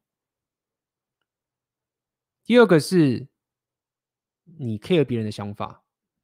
我现在讲嘛，资金嘛，我我在告诉你真正的恐惧在哪边。我看你有没有猜中，有猜中的话，你也可以回回复一下。第二个是怕别人眼光嘛，周遭的人都考上。好的学校，我周遭人都进入好的公司，升职升上去，对不对？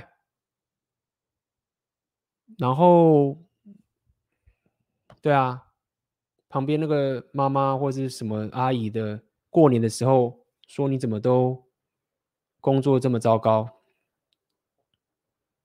然后创业都一直不成功，对吗？这个是第二恐惧。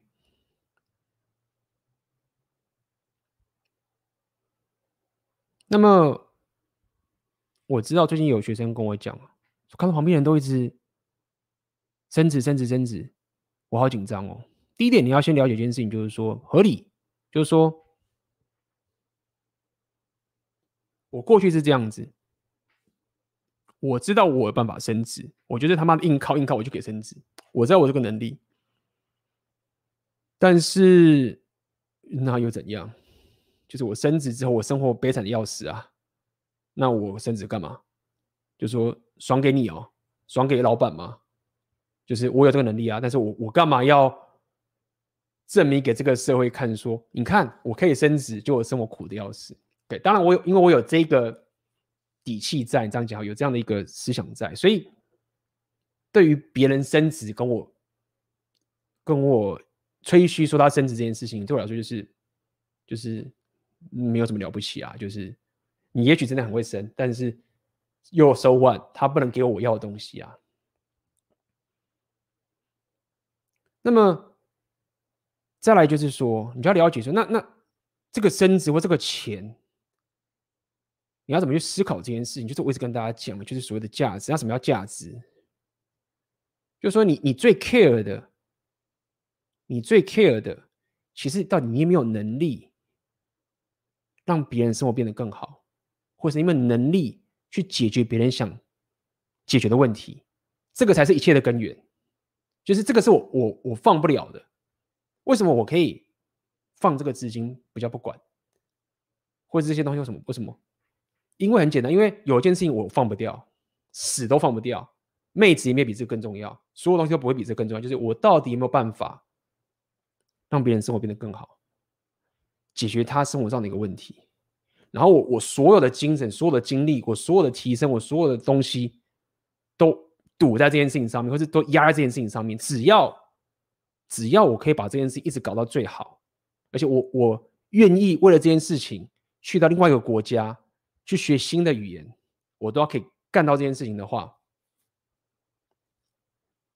资金的问题就是数学问题而已。所以，所以我我想告诉你一点，就是在于说。我不是在跟你唱高调说，哦，干就饿不死啊，没差没差没有。就说你最怕的其实是我刚刚讲那个问题，但只要你周遭有人，他都一直希望你可以帮他解决问题的时候，你已经把大部分问题给解决了。然后同时间在这过程中，你就算数学，就是哎，我还可以。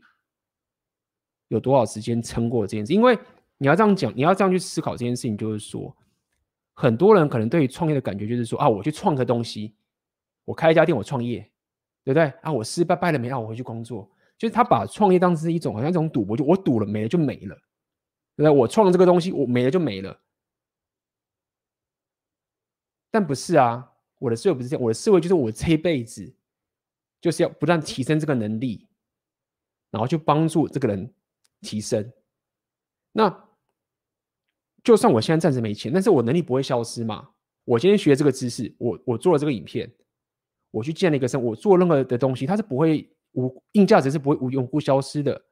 所以我赌在一个前提，就是在于说，只要我可以不断持续的提升这个能力，让周围的人变得更好的话，资金的问题它是会被解决，因为价值会转换成你要去追价值，就是这个概念，而不是追金钱。创造价值，钱才会来。所以你要专注在创造这个价值的过程中，算数学，让自己资金过得去，你就没有什么恐惧。你恐惧什么？因为你最重要的东西一直在累积啊。别人升职当主管又怎么样？因为可过去有职场经验，所以我比较不怕，我也可以升啊。但升上去，他妈的每天做这些东西，生活变成这个样子，我才不要。所以别人升职关我屁事。过年亲戚在这边。讲说啊，人家怎么样怎么样怎么样怎么样？不会啊，我亲戚很少会这样讲我。也许是因为他们比较客气，也许是因为 就是干我他妈的又不是办不到，又创业又做这件事情的。所以我知道我可能回答的有点飘到你想问的问题，到底怎么度过资金？我只想告诉你，如果我想的更深刻一点，资金就是数学问题。然后还有你的心理恐惧的问题，心理恐惧问题我刚才也摊给你看了，你死不了，以及价值才是支持你的绝对恐惧。如果你今天跟我讲说，A B 怎么办？我没办法提升价值，哎，那我这样该怎么办？那我说干那，那我也没办法。你不提升价值，那就必败啦。你一定得靠价值啊，你一定得让别人生活变得更好啊，否则你你没办法 work 下去。这是我的创业的理念。当然，有些人他们不一样，有些人可能就是。他们觉得说我没有必要什么价值啊，我就他妈炒股票啊，我会懂这个股市波动，我就可以赚。那这样也是一种资资本主义，呃，这个这个叫做什么？这个不是资本主义，就是靠钱来滚钱的方法，赚钱方式嘛。有有人靠这个方法赚，但是我的方法就比较不一样。我的最基础的这个中心思想就是这个概念：你的价值让别人生活变得更好，你的生活就可以变得更好。OK，好就是这样。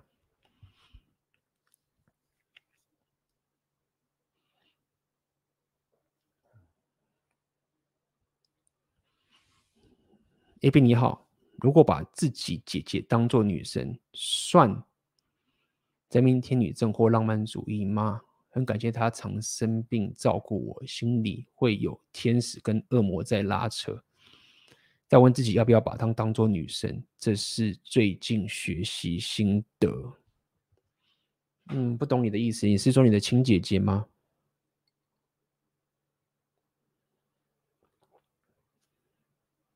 她如果很常照顾你，就是一个好姐姐啊。那什么叫做女神？她也是人啊。她不是没有自己的欲望啊，没有自己的缺点啊。你有必要把她神化？她是你的姐姐，对吗？所以你把她当成是神，就表示你没办法照顾她。那讲好了，就是。如果你是一个男人的话，你如果真的一直往上走的话，你会发现，当你一直往价值体往上面走的时候，最终你应该是会成是一个有办法。你不要想说你可以照顾家人啊，至少是你是不用靠别人在那边把屎把尿帮你做事情嘛。当然，你生病照顾你这个是当然是好事，但是如果你心态觉得她是女神，女神，女神，你就是一直把自己位置放在下面，那你你怎么去照顾她？你怎么去影响她？你把她跪舔拜着她，不会让她过得比较好啊。但是当然感谢他嘛，感谢他在你低潮的时候帮助你，表示你未来回复起来之后，你就会帮助他。那他也是人啊，他也有弱点，他也会伤心啊，他也有困难啊。他又不是他妈的天使，生活就是很棒，然后然后就天天只照顾人，他自己也有自己需要帮助的时候。这是要告诉你的。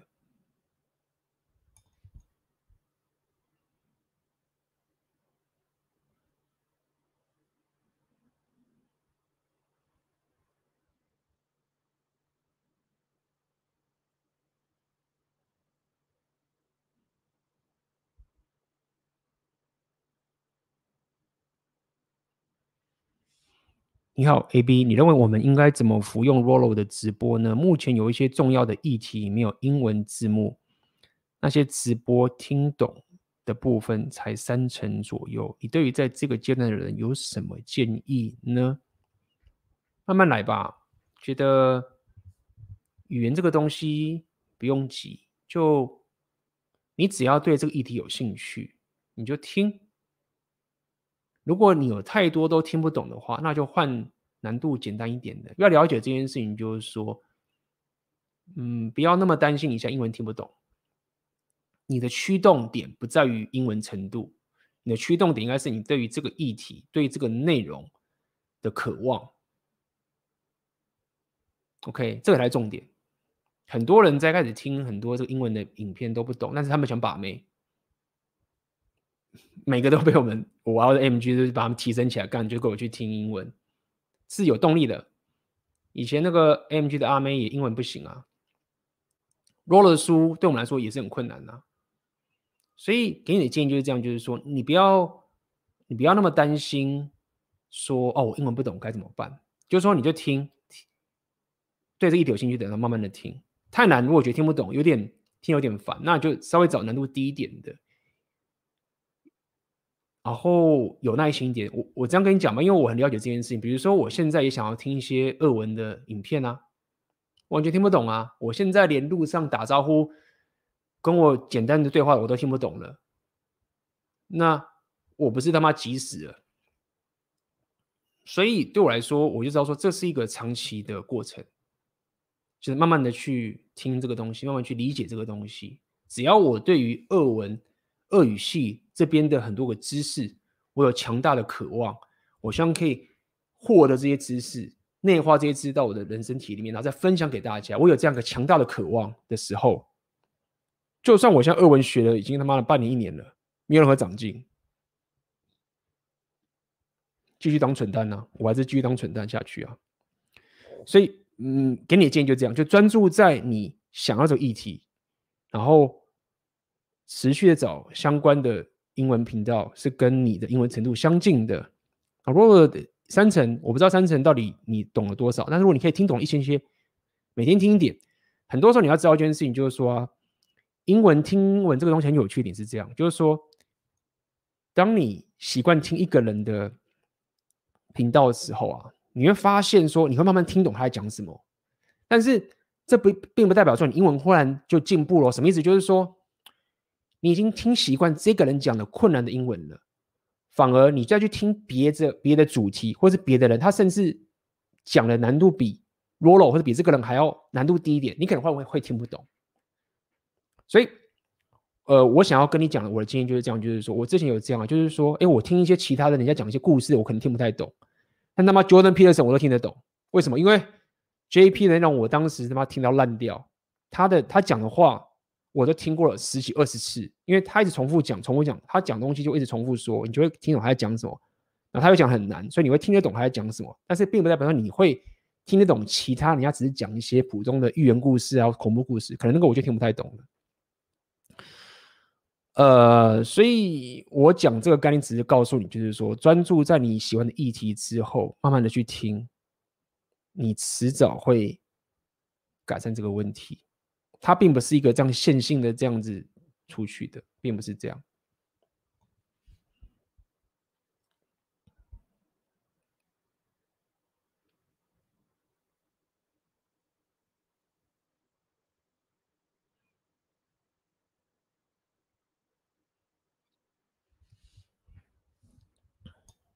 A B 你好，请问该如何看待“人不可貌相”这句话？若是在社交场合上以他人外貌、外貌、外表相貌评断，能否更有效率辨别对方是否能继续往来？其实，人的外表是有迹可循的，所以。当然，你不能以他的外表来完全评断这个人的价值跟人格，这个我相信。但是，其实在这个蓝药丸的世界混太久的时候，其实我觉得你要从人的外表来当做是一个一开始的很重要的指标，我觉得是很重要的一个指标，你要可以有所底。因为蓝药丸的世界已经太习惯把大家打得太过平等主义的结果，结果就是说，哦，这个人他长得壮，或者这个人他长得胖，两个人价值都是一样的，我们都应该喜欢这两个的人，你应该喜欢他们的内心，但这是狗屎。因为壮的人他之所以壮，很可能有他的原因所在，也许他基因好，也许他有纪律，也许他饮食控制得很好。胖的这个人他之所以胖。也有他的原因在，他可能很专注他的的工作上面，但是他就懒得去健身，都有可能。就是你要要可以相信有所谓的 pattern 存在，大数据的 pattern，但是大数据的 pattern 当然不能完全定义出所有的个体差异，但是两个你都要拿来都当做参考的控制指标。OK，所以剩下来就是政治正确的问题嘛。当你讲说，我觉得这个壮的人，或者是这个胖的人，他可能比较没有纪律，然后呢，世界可能会对你这个东西给予批评嘛，说你这样子，哦，什么什么美丑啊，什么挖哥的，要爱别人的内心，什么这种屁话，你我是觉得这是蓝药丸的世界讲太多了啦，所以我我只想告诉你是外表，我觉得你应该要当做是一个指标，而且我觉得是一个蛮重要的指标。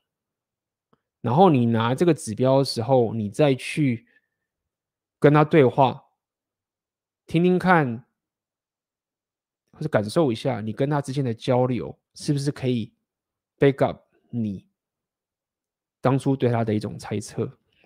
但是你还是要摊开你的心胸，去有机会让对方跟你交流，因为确实很多的交流，你必须要开始跟对方聊天过后。你才会知道的。所以过去我有很多种情况，就是看到一个人，那觉得诶蛮有蛮有趣的，还蛮有趣的。你跟他聊一下，可能发现说哦，那个这个人其实没什么好聊的，有点无聊。对啊，那这个其实就是要说哦，那我之前搞错了。那又有个情形是，诶这个人不怎么起眼。那可能我稍微跟他聊一下，诶越聊发现说他这个人很有趣，也是有这样的发生。OK，这是可以给你的解答。主要就是不要陷入太过蓝药丸，就是说外表不重要这种这种鬼这种这种鬼事就好了。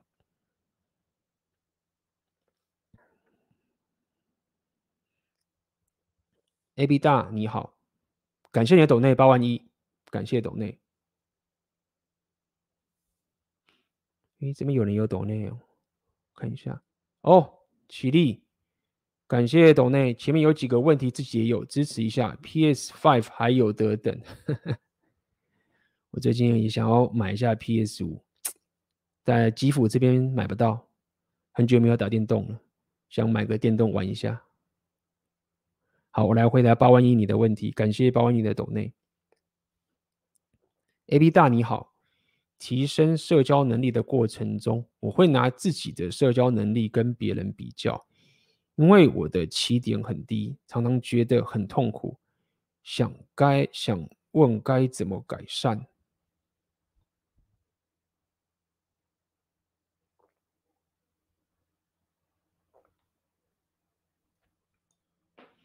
这边你就要了解一下你的痛苦点在哪边。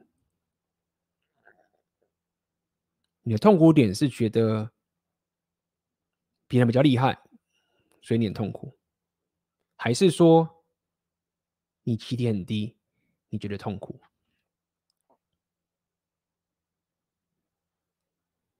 这个你要先理清。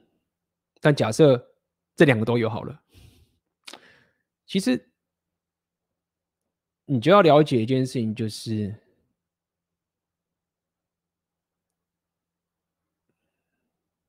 跟别人比较，价值体系是会产生痛苦的，这个我们都知道了。我们也知道说，价值体系是根深蒂固在存在里面，我们逃不离价值体系的架构。因为什么是价值体系？就是说，当我觉得做这件事情做 A 跟做 B 是有差别的时候，价值体系就出现了，对吗？因为代表我们认为这个东西比这个好，或者这个东西比这个有价值，所以价值体系就出现了。那么抹平价值体系是一个，不是一个解法，它只会造成毁灭，就是没有价值体系。这个我们也都知道了。我知道我现在讲一些理论给你听，所以最终可以。面对这个价值体系带来的痛苦的方法的目前的最好的解法，其实就是所谓的把价值体系摊开到无限种价值体系，那么你就可以稍微分摊掉单一价值系的痛苦，因为你在这边比不过人，在那边你就赢；你在这边赢不过比不过别人，那到那边你就赢。所以分摊的这个就是分散痛苦的方法，就会是面对这个痛苦的。目前最可行的解法。那么这一句话又代表什么意思呢？意思就是说，其实你可以组出你最独特的价值体系的组合。你就是说，Michael Jordan 他篮球是最屌的，合理，我完全打不赢他。但是。如果我们把整个价值体系全部摊开来的话，Michael Jordan 没有办法像我跟你这样对话，给你这个价值啊。他只能讲他英文跟他教他的篮球啊，他没办法现在像我这样教你红药丸觉醒的知识啊。所以，我组出我自己的价值体系。所以，这个问题的解法就是你应该要 value。你的独特性，你的价值体系的组合，尤其是无限的组合，你要组出属于你的，因为它有无限的组合。但如果说你一直 focus 在我比不赢这个人，是因为这个单一的价值体系我输他的话，那你就会纠结。那也包含如此，就是你的起点很低，也是一样的概念。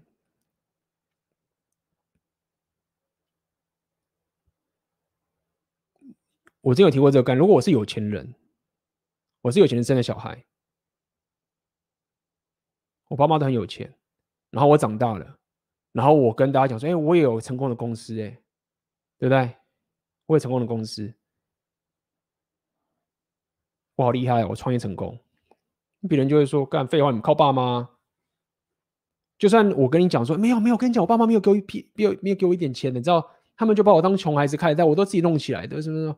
没有啊，看你爸妈有钱了，就算他们怎么样，你还是他妈靠爸妈，或者是三炮这样，就是说每个人的起点都有一张牌，然后他那张牌都有一个优势跟劣势。今天如果我家是我是穷人的小孩，我成功了，干白手起家，超屌。那你可能会说，干 A 给你洗脑，你这样讲说，难道说有钱人就过得比较不爽吗？诶，我没有说有钱人过得比较不爽，有钱人当然过得比较爽。我只是告诉你说，有钱人或是起点比较高的人，在他们得到某种好处的时候，他们也失去了某种东西。但虽然整体来说，他们过得是比较爽的。但是他们也确确实实的失去了一些东西，就好像你可能是他妈的什么，比如说英国王室出身的谁谁谁好了，你有这个家族的羁绊在，你他妈就不能去乱搞啊！你想乱搞，你想让他妈去到处睡妹，马上就。怎么可以？这形象让你绑在那个地方啊！你现在如果是个无名小卒，你现在他妈到处乱搞，去什么地方弄弄弄，没人会理你啊！你完全自由啊！那你这样子，那个有钱人会不会说：“干，我为什么要是一个皇室出身的？我他妈要是个平民的话，我是靠我自己努力，我也可以他妈赚钱，我也可以把一堆妹子，就不会被我考在这边，被每天被国王、被皇后在那边讲说我不能干这些事情。”对吗？所以你会觉得说你的起点很低，你觉得很糟糕。我也可以给你个例子，做一个起点很高的人说的干，我宁愿起点低。那最后谁赢？就到底你要你觉得谁才是对的？所以如果你把这些东西所有整合在一起，你就会了解，就是说为什么独特性是最重要。就是说为什么我会想讲讲这英雄旅程，就是这个概念。就是说别人很厉害，我知道很厉害，我有时候也会羡慕一下。别人很惨的，他有时候很惨，或者怎样都好。但是我最喜欢、最爽的，就是像一连的那个小杰进入他爸，我上次讲过他爸他爸的那个 GI 贪婪之岛那个游戏，你进去的时候，他不要那些作弊码，他就是要个地图，然后战斗迷雾开始，然后自己去打到那些怪物，自己去收集那些卡片，自己去走出他自己独特的价值体系跟他自己的旅程。这个才是最棒的、最重要的。他不会比那个人的单一价值体系比你好还要重要。所以我想告诉你说，我不是要洗脑你说啊，不要跟别人比，不要跟没有。你要比什么？你就是要比说我自己组合的价值其实是最屌的，然后这件事情是最棒。今天我这个单一的比不赢你没有关系，我会那。你的单一价值直接到我这边，然后组出我的独特性。如果我可以干到这个东西来，干超爽，这个是最爽的。所以这就是跟你回答，对不对？你社交能力比不赢人家？哎，干我会跳舞啊。哦，他就他比较会讲话。哎，干我会我会音乐啊，对不对？哎，他比较会讲话，干我比较壮啊，对不对？哎，他这样的。看我上的属性比较屌啊！你有各种属性的去组合，组出你的独特性才是最重要的，好吗？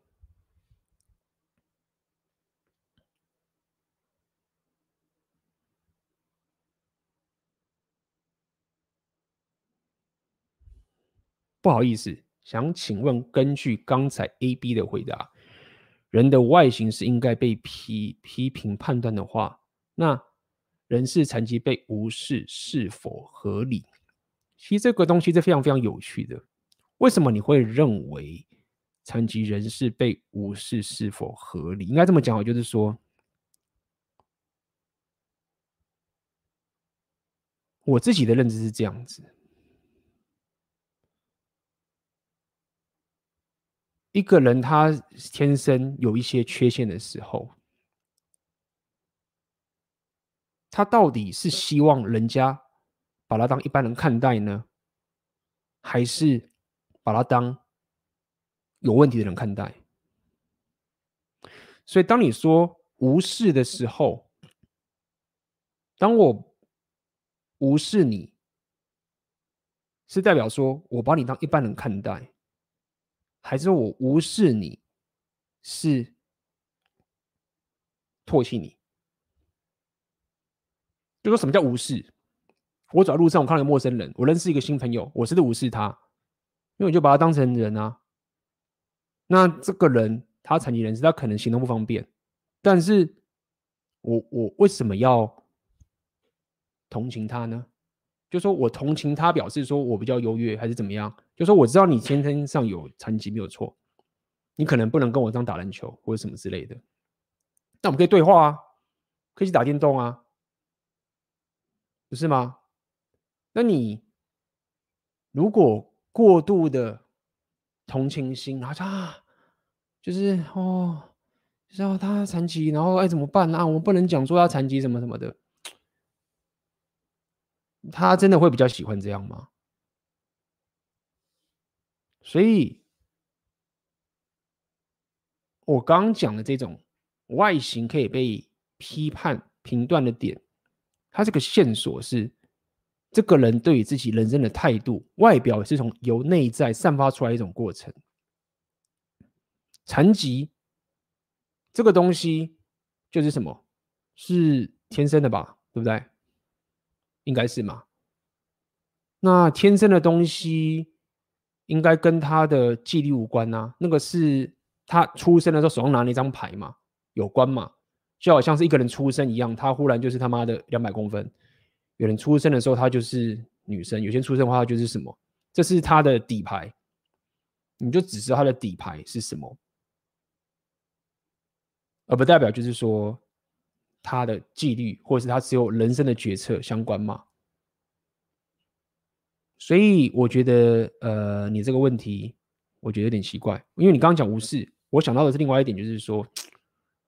我不觉得遇到一个残疾人士，你要把他用一种很特别的方式去对待他，因为说老实话，在台湾，我觉得是一个和善的环境，就是我们不，我我自己是觉得台湾整个系统上面应该不会太过歧视一些残疾人士。那在这样情况下面，我自己反而是倾向就把他当成一般人看待，只是他有些事情不能跟我做，有些事情我可以跟他一起做。就这样子互相尊重的过程。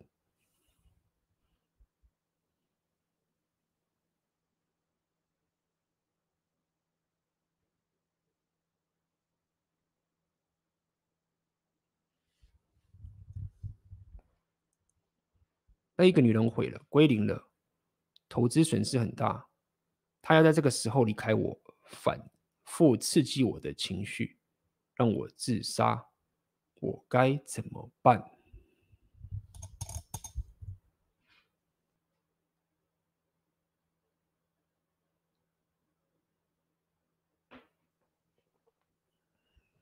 你都已经讲出的关键是自杀了。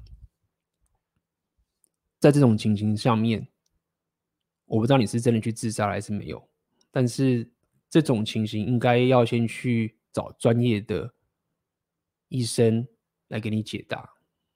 因为我给你的是我这个频道，并不是这个临床上面的建议，我也没有这个专业知识。我的这个频道是以自我提升为主，所以针对你你自杀这件事情，我一开始当然是说你要先去找专业的医师来去解决你这个问题。但如果你没有找到好的，也请不要放弃找到适合的。可以我相信这个世界上还是有很称职、很专业的心理医师。那么我能够回答你的，其实在我刚刚一开始前面的时候都已经讲过了，所以我可以再重复一次。反正今天就跟大家哈拉吧，感谢今天大家还是跟我闲聊。OK，直播嘛，想跟大家哈拉哈拉，就是。分手就是一个机会，真的就是这样。今天我不是要反对长期关系，或者是在那边说哦，一个人比较好，因为现实就是他没办法跟你进入长期关系嘛，对不对？你没有找到一个最棒两性动态嘛，这个就是前提，所以分手了，你的这个状态就是不好的，你就是活在一个状态不好的一个生活形态，但是你又脱离不了这个地方，你就被卡在这个地方，你你没有办法在你这个情境里面，你没有办法想象有更好的可能性，太难了，真的，我理解你，你不知道你不知道的东西。文章讲四个象限嘛，你知道你知道的东西，对，你不知道你有知道的东西，这个比较少，或者是你知道你有不知道的东西，跟最后一个，你不知道你有你不知道的东西，所以理解在你情绪困在这个里面的时候，你真的不知道说人生有更好的可能性。你你你觉得感受不到，我理解，但是你就先客观的把这个记在心里面。你不知道有他妈很爽的生活在那边等着你，只要你他妈的现在是健康的，然后你有时间，你努力去慢慢走，有榜样，有这个直播多听，多看看那些过得很爽的人生活现在怎么样，然后把责任放在自己身上。往前走，哎，你的机会来了。再来，他反复刺激你的情绪的这个情形，其实就是应该在女人在离开你的时候，你要尽你所能的，至少在一开始的时候，让他变成陌生人嘛。那这种尽你所能的意思，不是要你去。恨他，或者是去把他推开，或者是把他弄了怎么？因为你当你要推一个东西的时候，当你要抗拒一个东西的时候，他就是一个反作用，就是个阻力。他不是陌生人，你不会走在路上去跟个陌生人讲说我要把你推开，不会吗？他就是消失，除非这个陌生人来打扰你，你就会把他推开，对吗？陌生人如果没有来打扰你的时候，你就他就是陌生人。然后就是这样，让他消失在你的生活里面。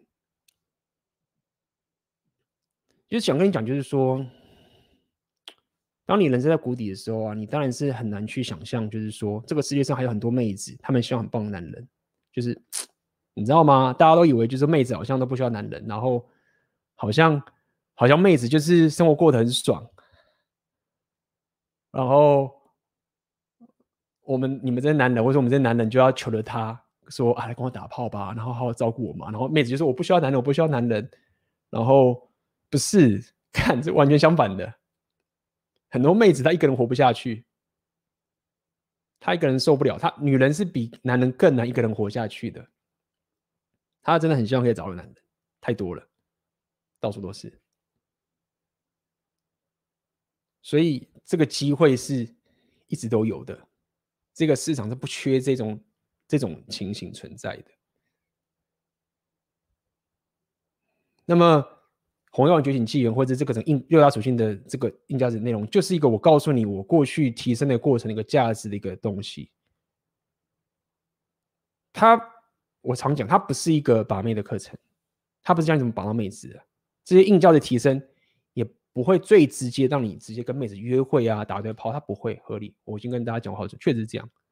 但是它可以很整体性的让你是拥有很棒的生活形态，然后是妹子很想要加入的一个生活形态的一个过程，是包含你的，包含你的事业跟你的社交属性跟你的力量属性都是一样的。所以你该怎么办？就是。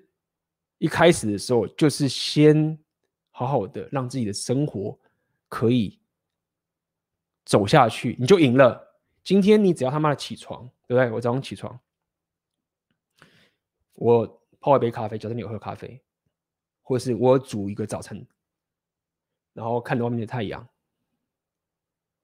对不对？看着外面的很多，你可能现在看不下妹子，好了，那个太阳可以看到这个大自然，什么都好。然后我今天。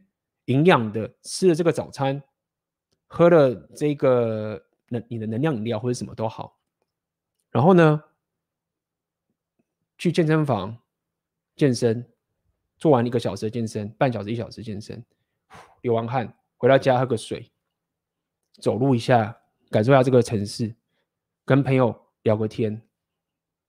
一开始你你你就是要专注在每一天起床的这个小小的一个生，让你的生活可以运作下去这个小事情，它很不花俏，但它很真实的，就是你每天都要做这件事情。只要你可以运作这样下去，你就赢了。在分手初期，这个就是你的人生目标。你的人生目标不是他妈什么赚大钱呐、啊，你的人生目标不是他妈的什么把一堆妹子啊，你的人生目标不是什么。说干，然后变成什么，变成什么 PUA 什么之类的，不是。你的人生目标就是我起来，我可以过着这个很平淡、很简，不是平淡，很简单，但是很扎实的一个，让自己今天生活可以过得更好一点的生活。只要你做到了，你今天就赢了。啊，这个东西你可能需要做一个礼拜，你可能要做一个月，甚至可能要做三个月都好。但是你的目标就是这，然后你这时候你会发现说，其实那生活也不过就是这么简单的东西，最简单的东西，我们就是需要这个而已啊。我们只要有这个东西，我们就有个 base。我们只要有这个东西，就是它就是一个一个最这个怎么讲？人类最后的堡垒。这样讲好了，对吧？人类最后的堡垒，只要保有这个东西，稳住这个，我未来要去发展什么硬价值，要去搞什么东西，都可以去搞。时间在你这边呢、妹子永远会有年轻的嘛，好不好？这是我自己可以给你的建议。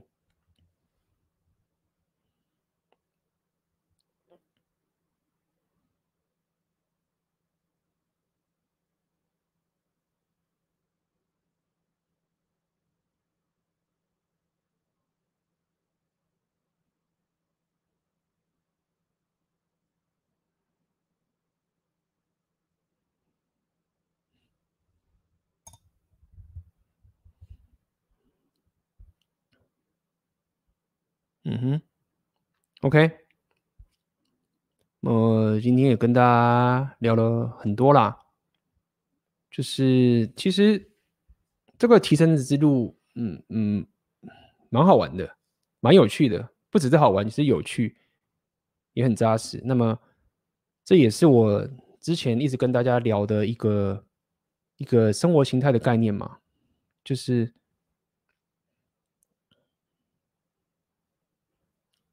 上次的文章还是直播，我有讲嘛，这个概念就是说，年纪大是不是就来不及来不及觉醒了？来不及觉醒了吗？年纪大，我现在年纪好大哦，我已经他妈的年纪也很大了。我现在在做的事情，基本上。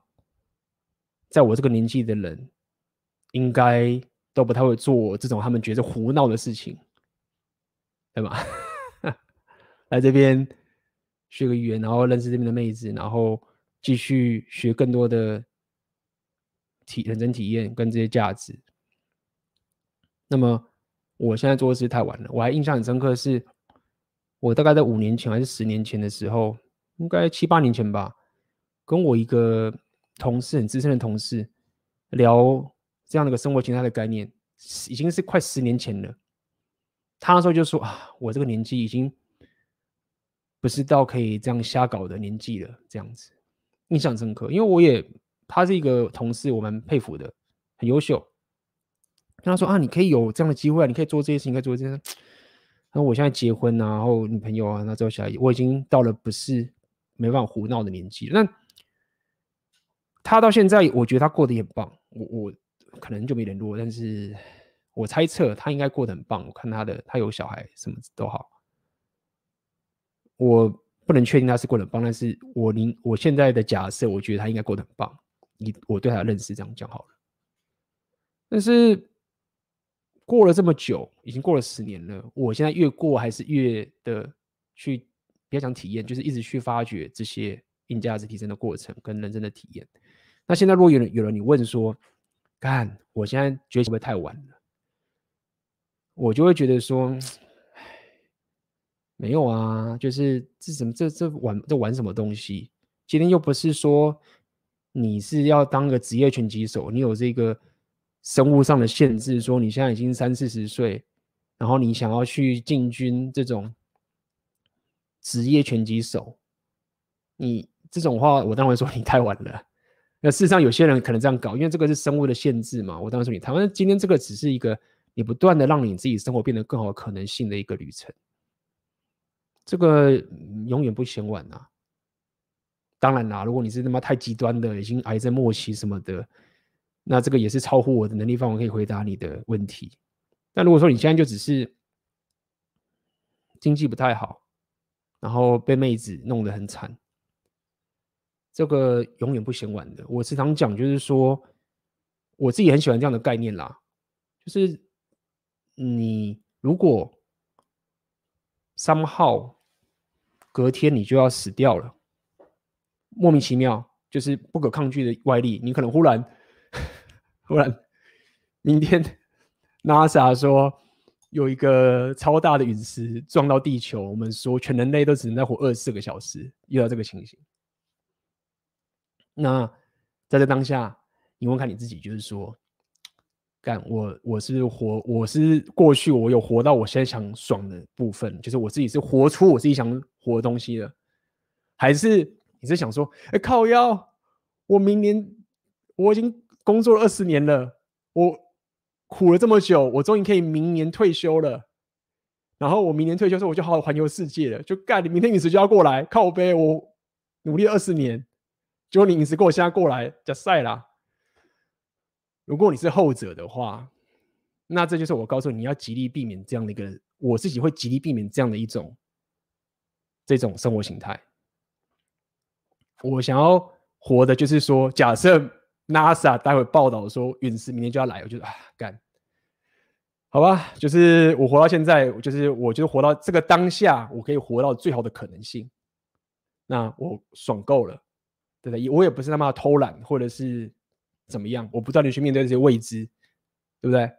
那在这样情形下面，你就会知道说，其实现在不管你几岁，你就算现在年轻，或者现在年老，你永远都是往这一种平衡迈进，因为这个平衡它是一种你当下的状态，跟你北极星未来可能性的一种的一种平衡点。因为当你只很极端讲当下，那意思就是你当下的享乐嘛。你完全不看未来更好的可能性，那这种当下享乐的一种极端，也不是我倡导的。那另外一种就是北极星，就是你看着未来的更好的可能性，它是一个未来，你现在没有的合理。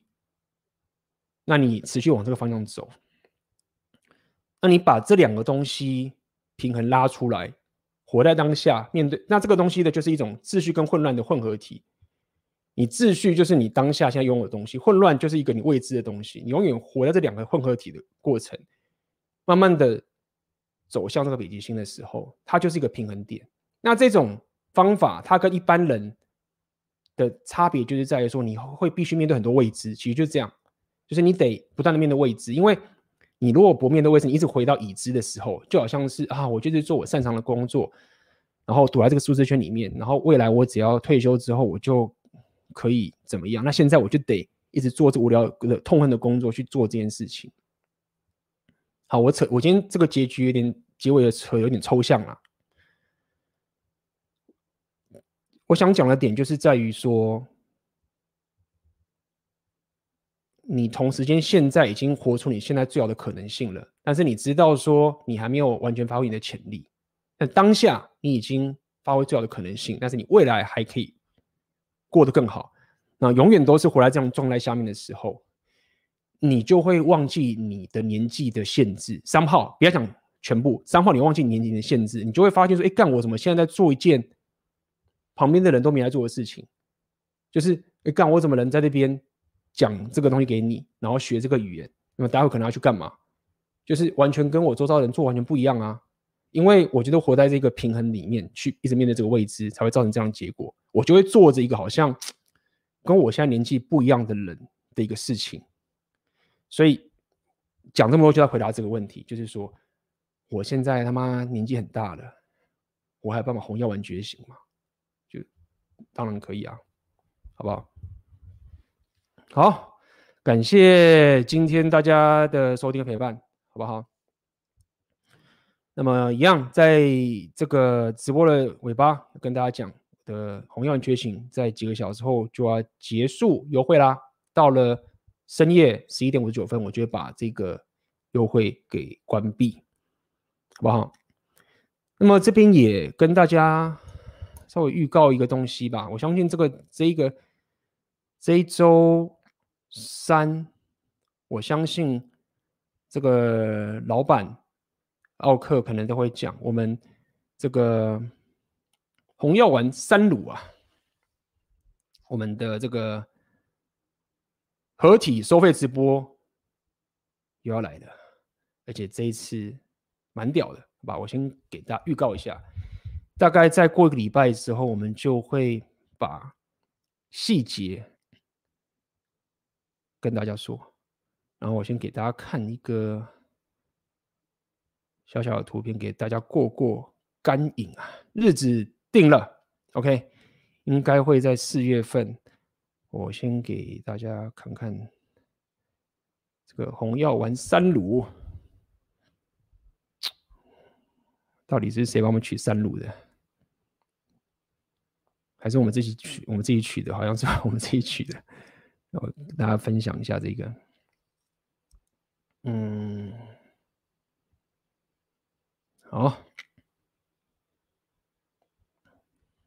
来这张图，这个是我们最厉害的老板做的图。老板做的图就是，这是我们时间是四月十八号周日晚上八点到十一点。OK，大家看到这个地方。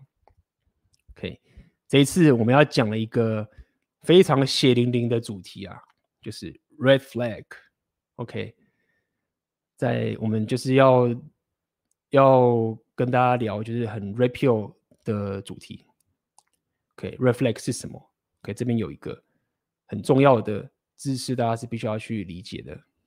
OK，适合进入长期关系的妹子其实是不多的，这是合理。能变成 Red Flag，会让你呃 降很多机会被归零了。OK，但当然，你觉醒之后，你被归零的几率也低。但是这边你要了解，我们这次聊 Red Flag，不只是教你怎么辨认 Red Flag 哦，我们还会跟你讲，很多男人，你因为 Red Pill 觉醒之后，你对 Red Flag 的那个敏感度太高，你就是妈的看到什么东西都是都是红旗子，满满满满满地都是红旗子，造成你也没法跟妹子约会。也就是说，我们也会告诉你说，怎么样不要过度的去把这些东西当成是红旗子。OK，那么到时候收费啊等等的东西，我们接下来在这个礼拜都会陆陆续续公布给大家，所以请大家关注我奥克还有老板的频道。这一次的收费直播我们会准备的更充分，然后。相信一定会非常非常的精彩。OK，好的，那么今天的直播就到这边结束啦，我们就下次见喽，拜拜。那么这就是我们这一期红药丸觉醒的 Podcast。那么在这最后面，我需要你帮我一个忙，如果你喜欢我的 Podcast 的话，那可以麻烦你到各大 Podcast 有关。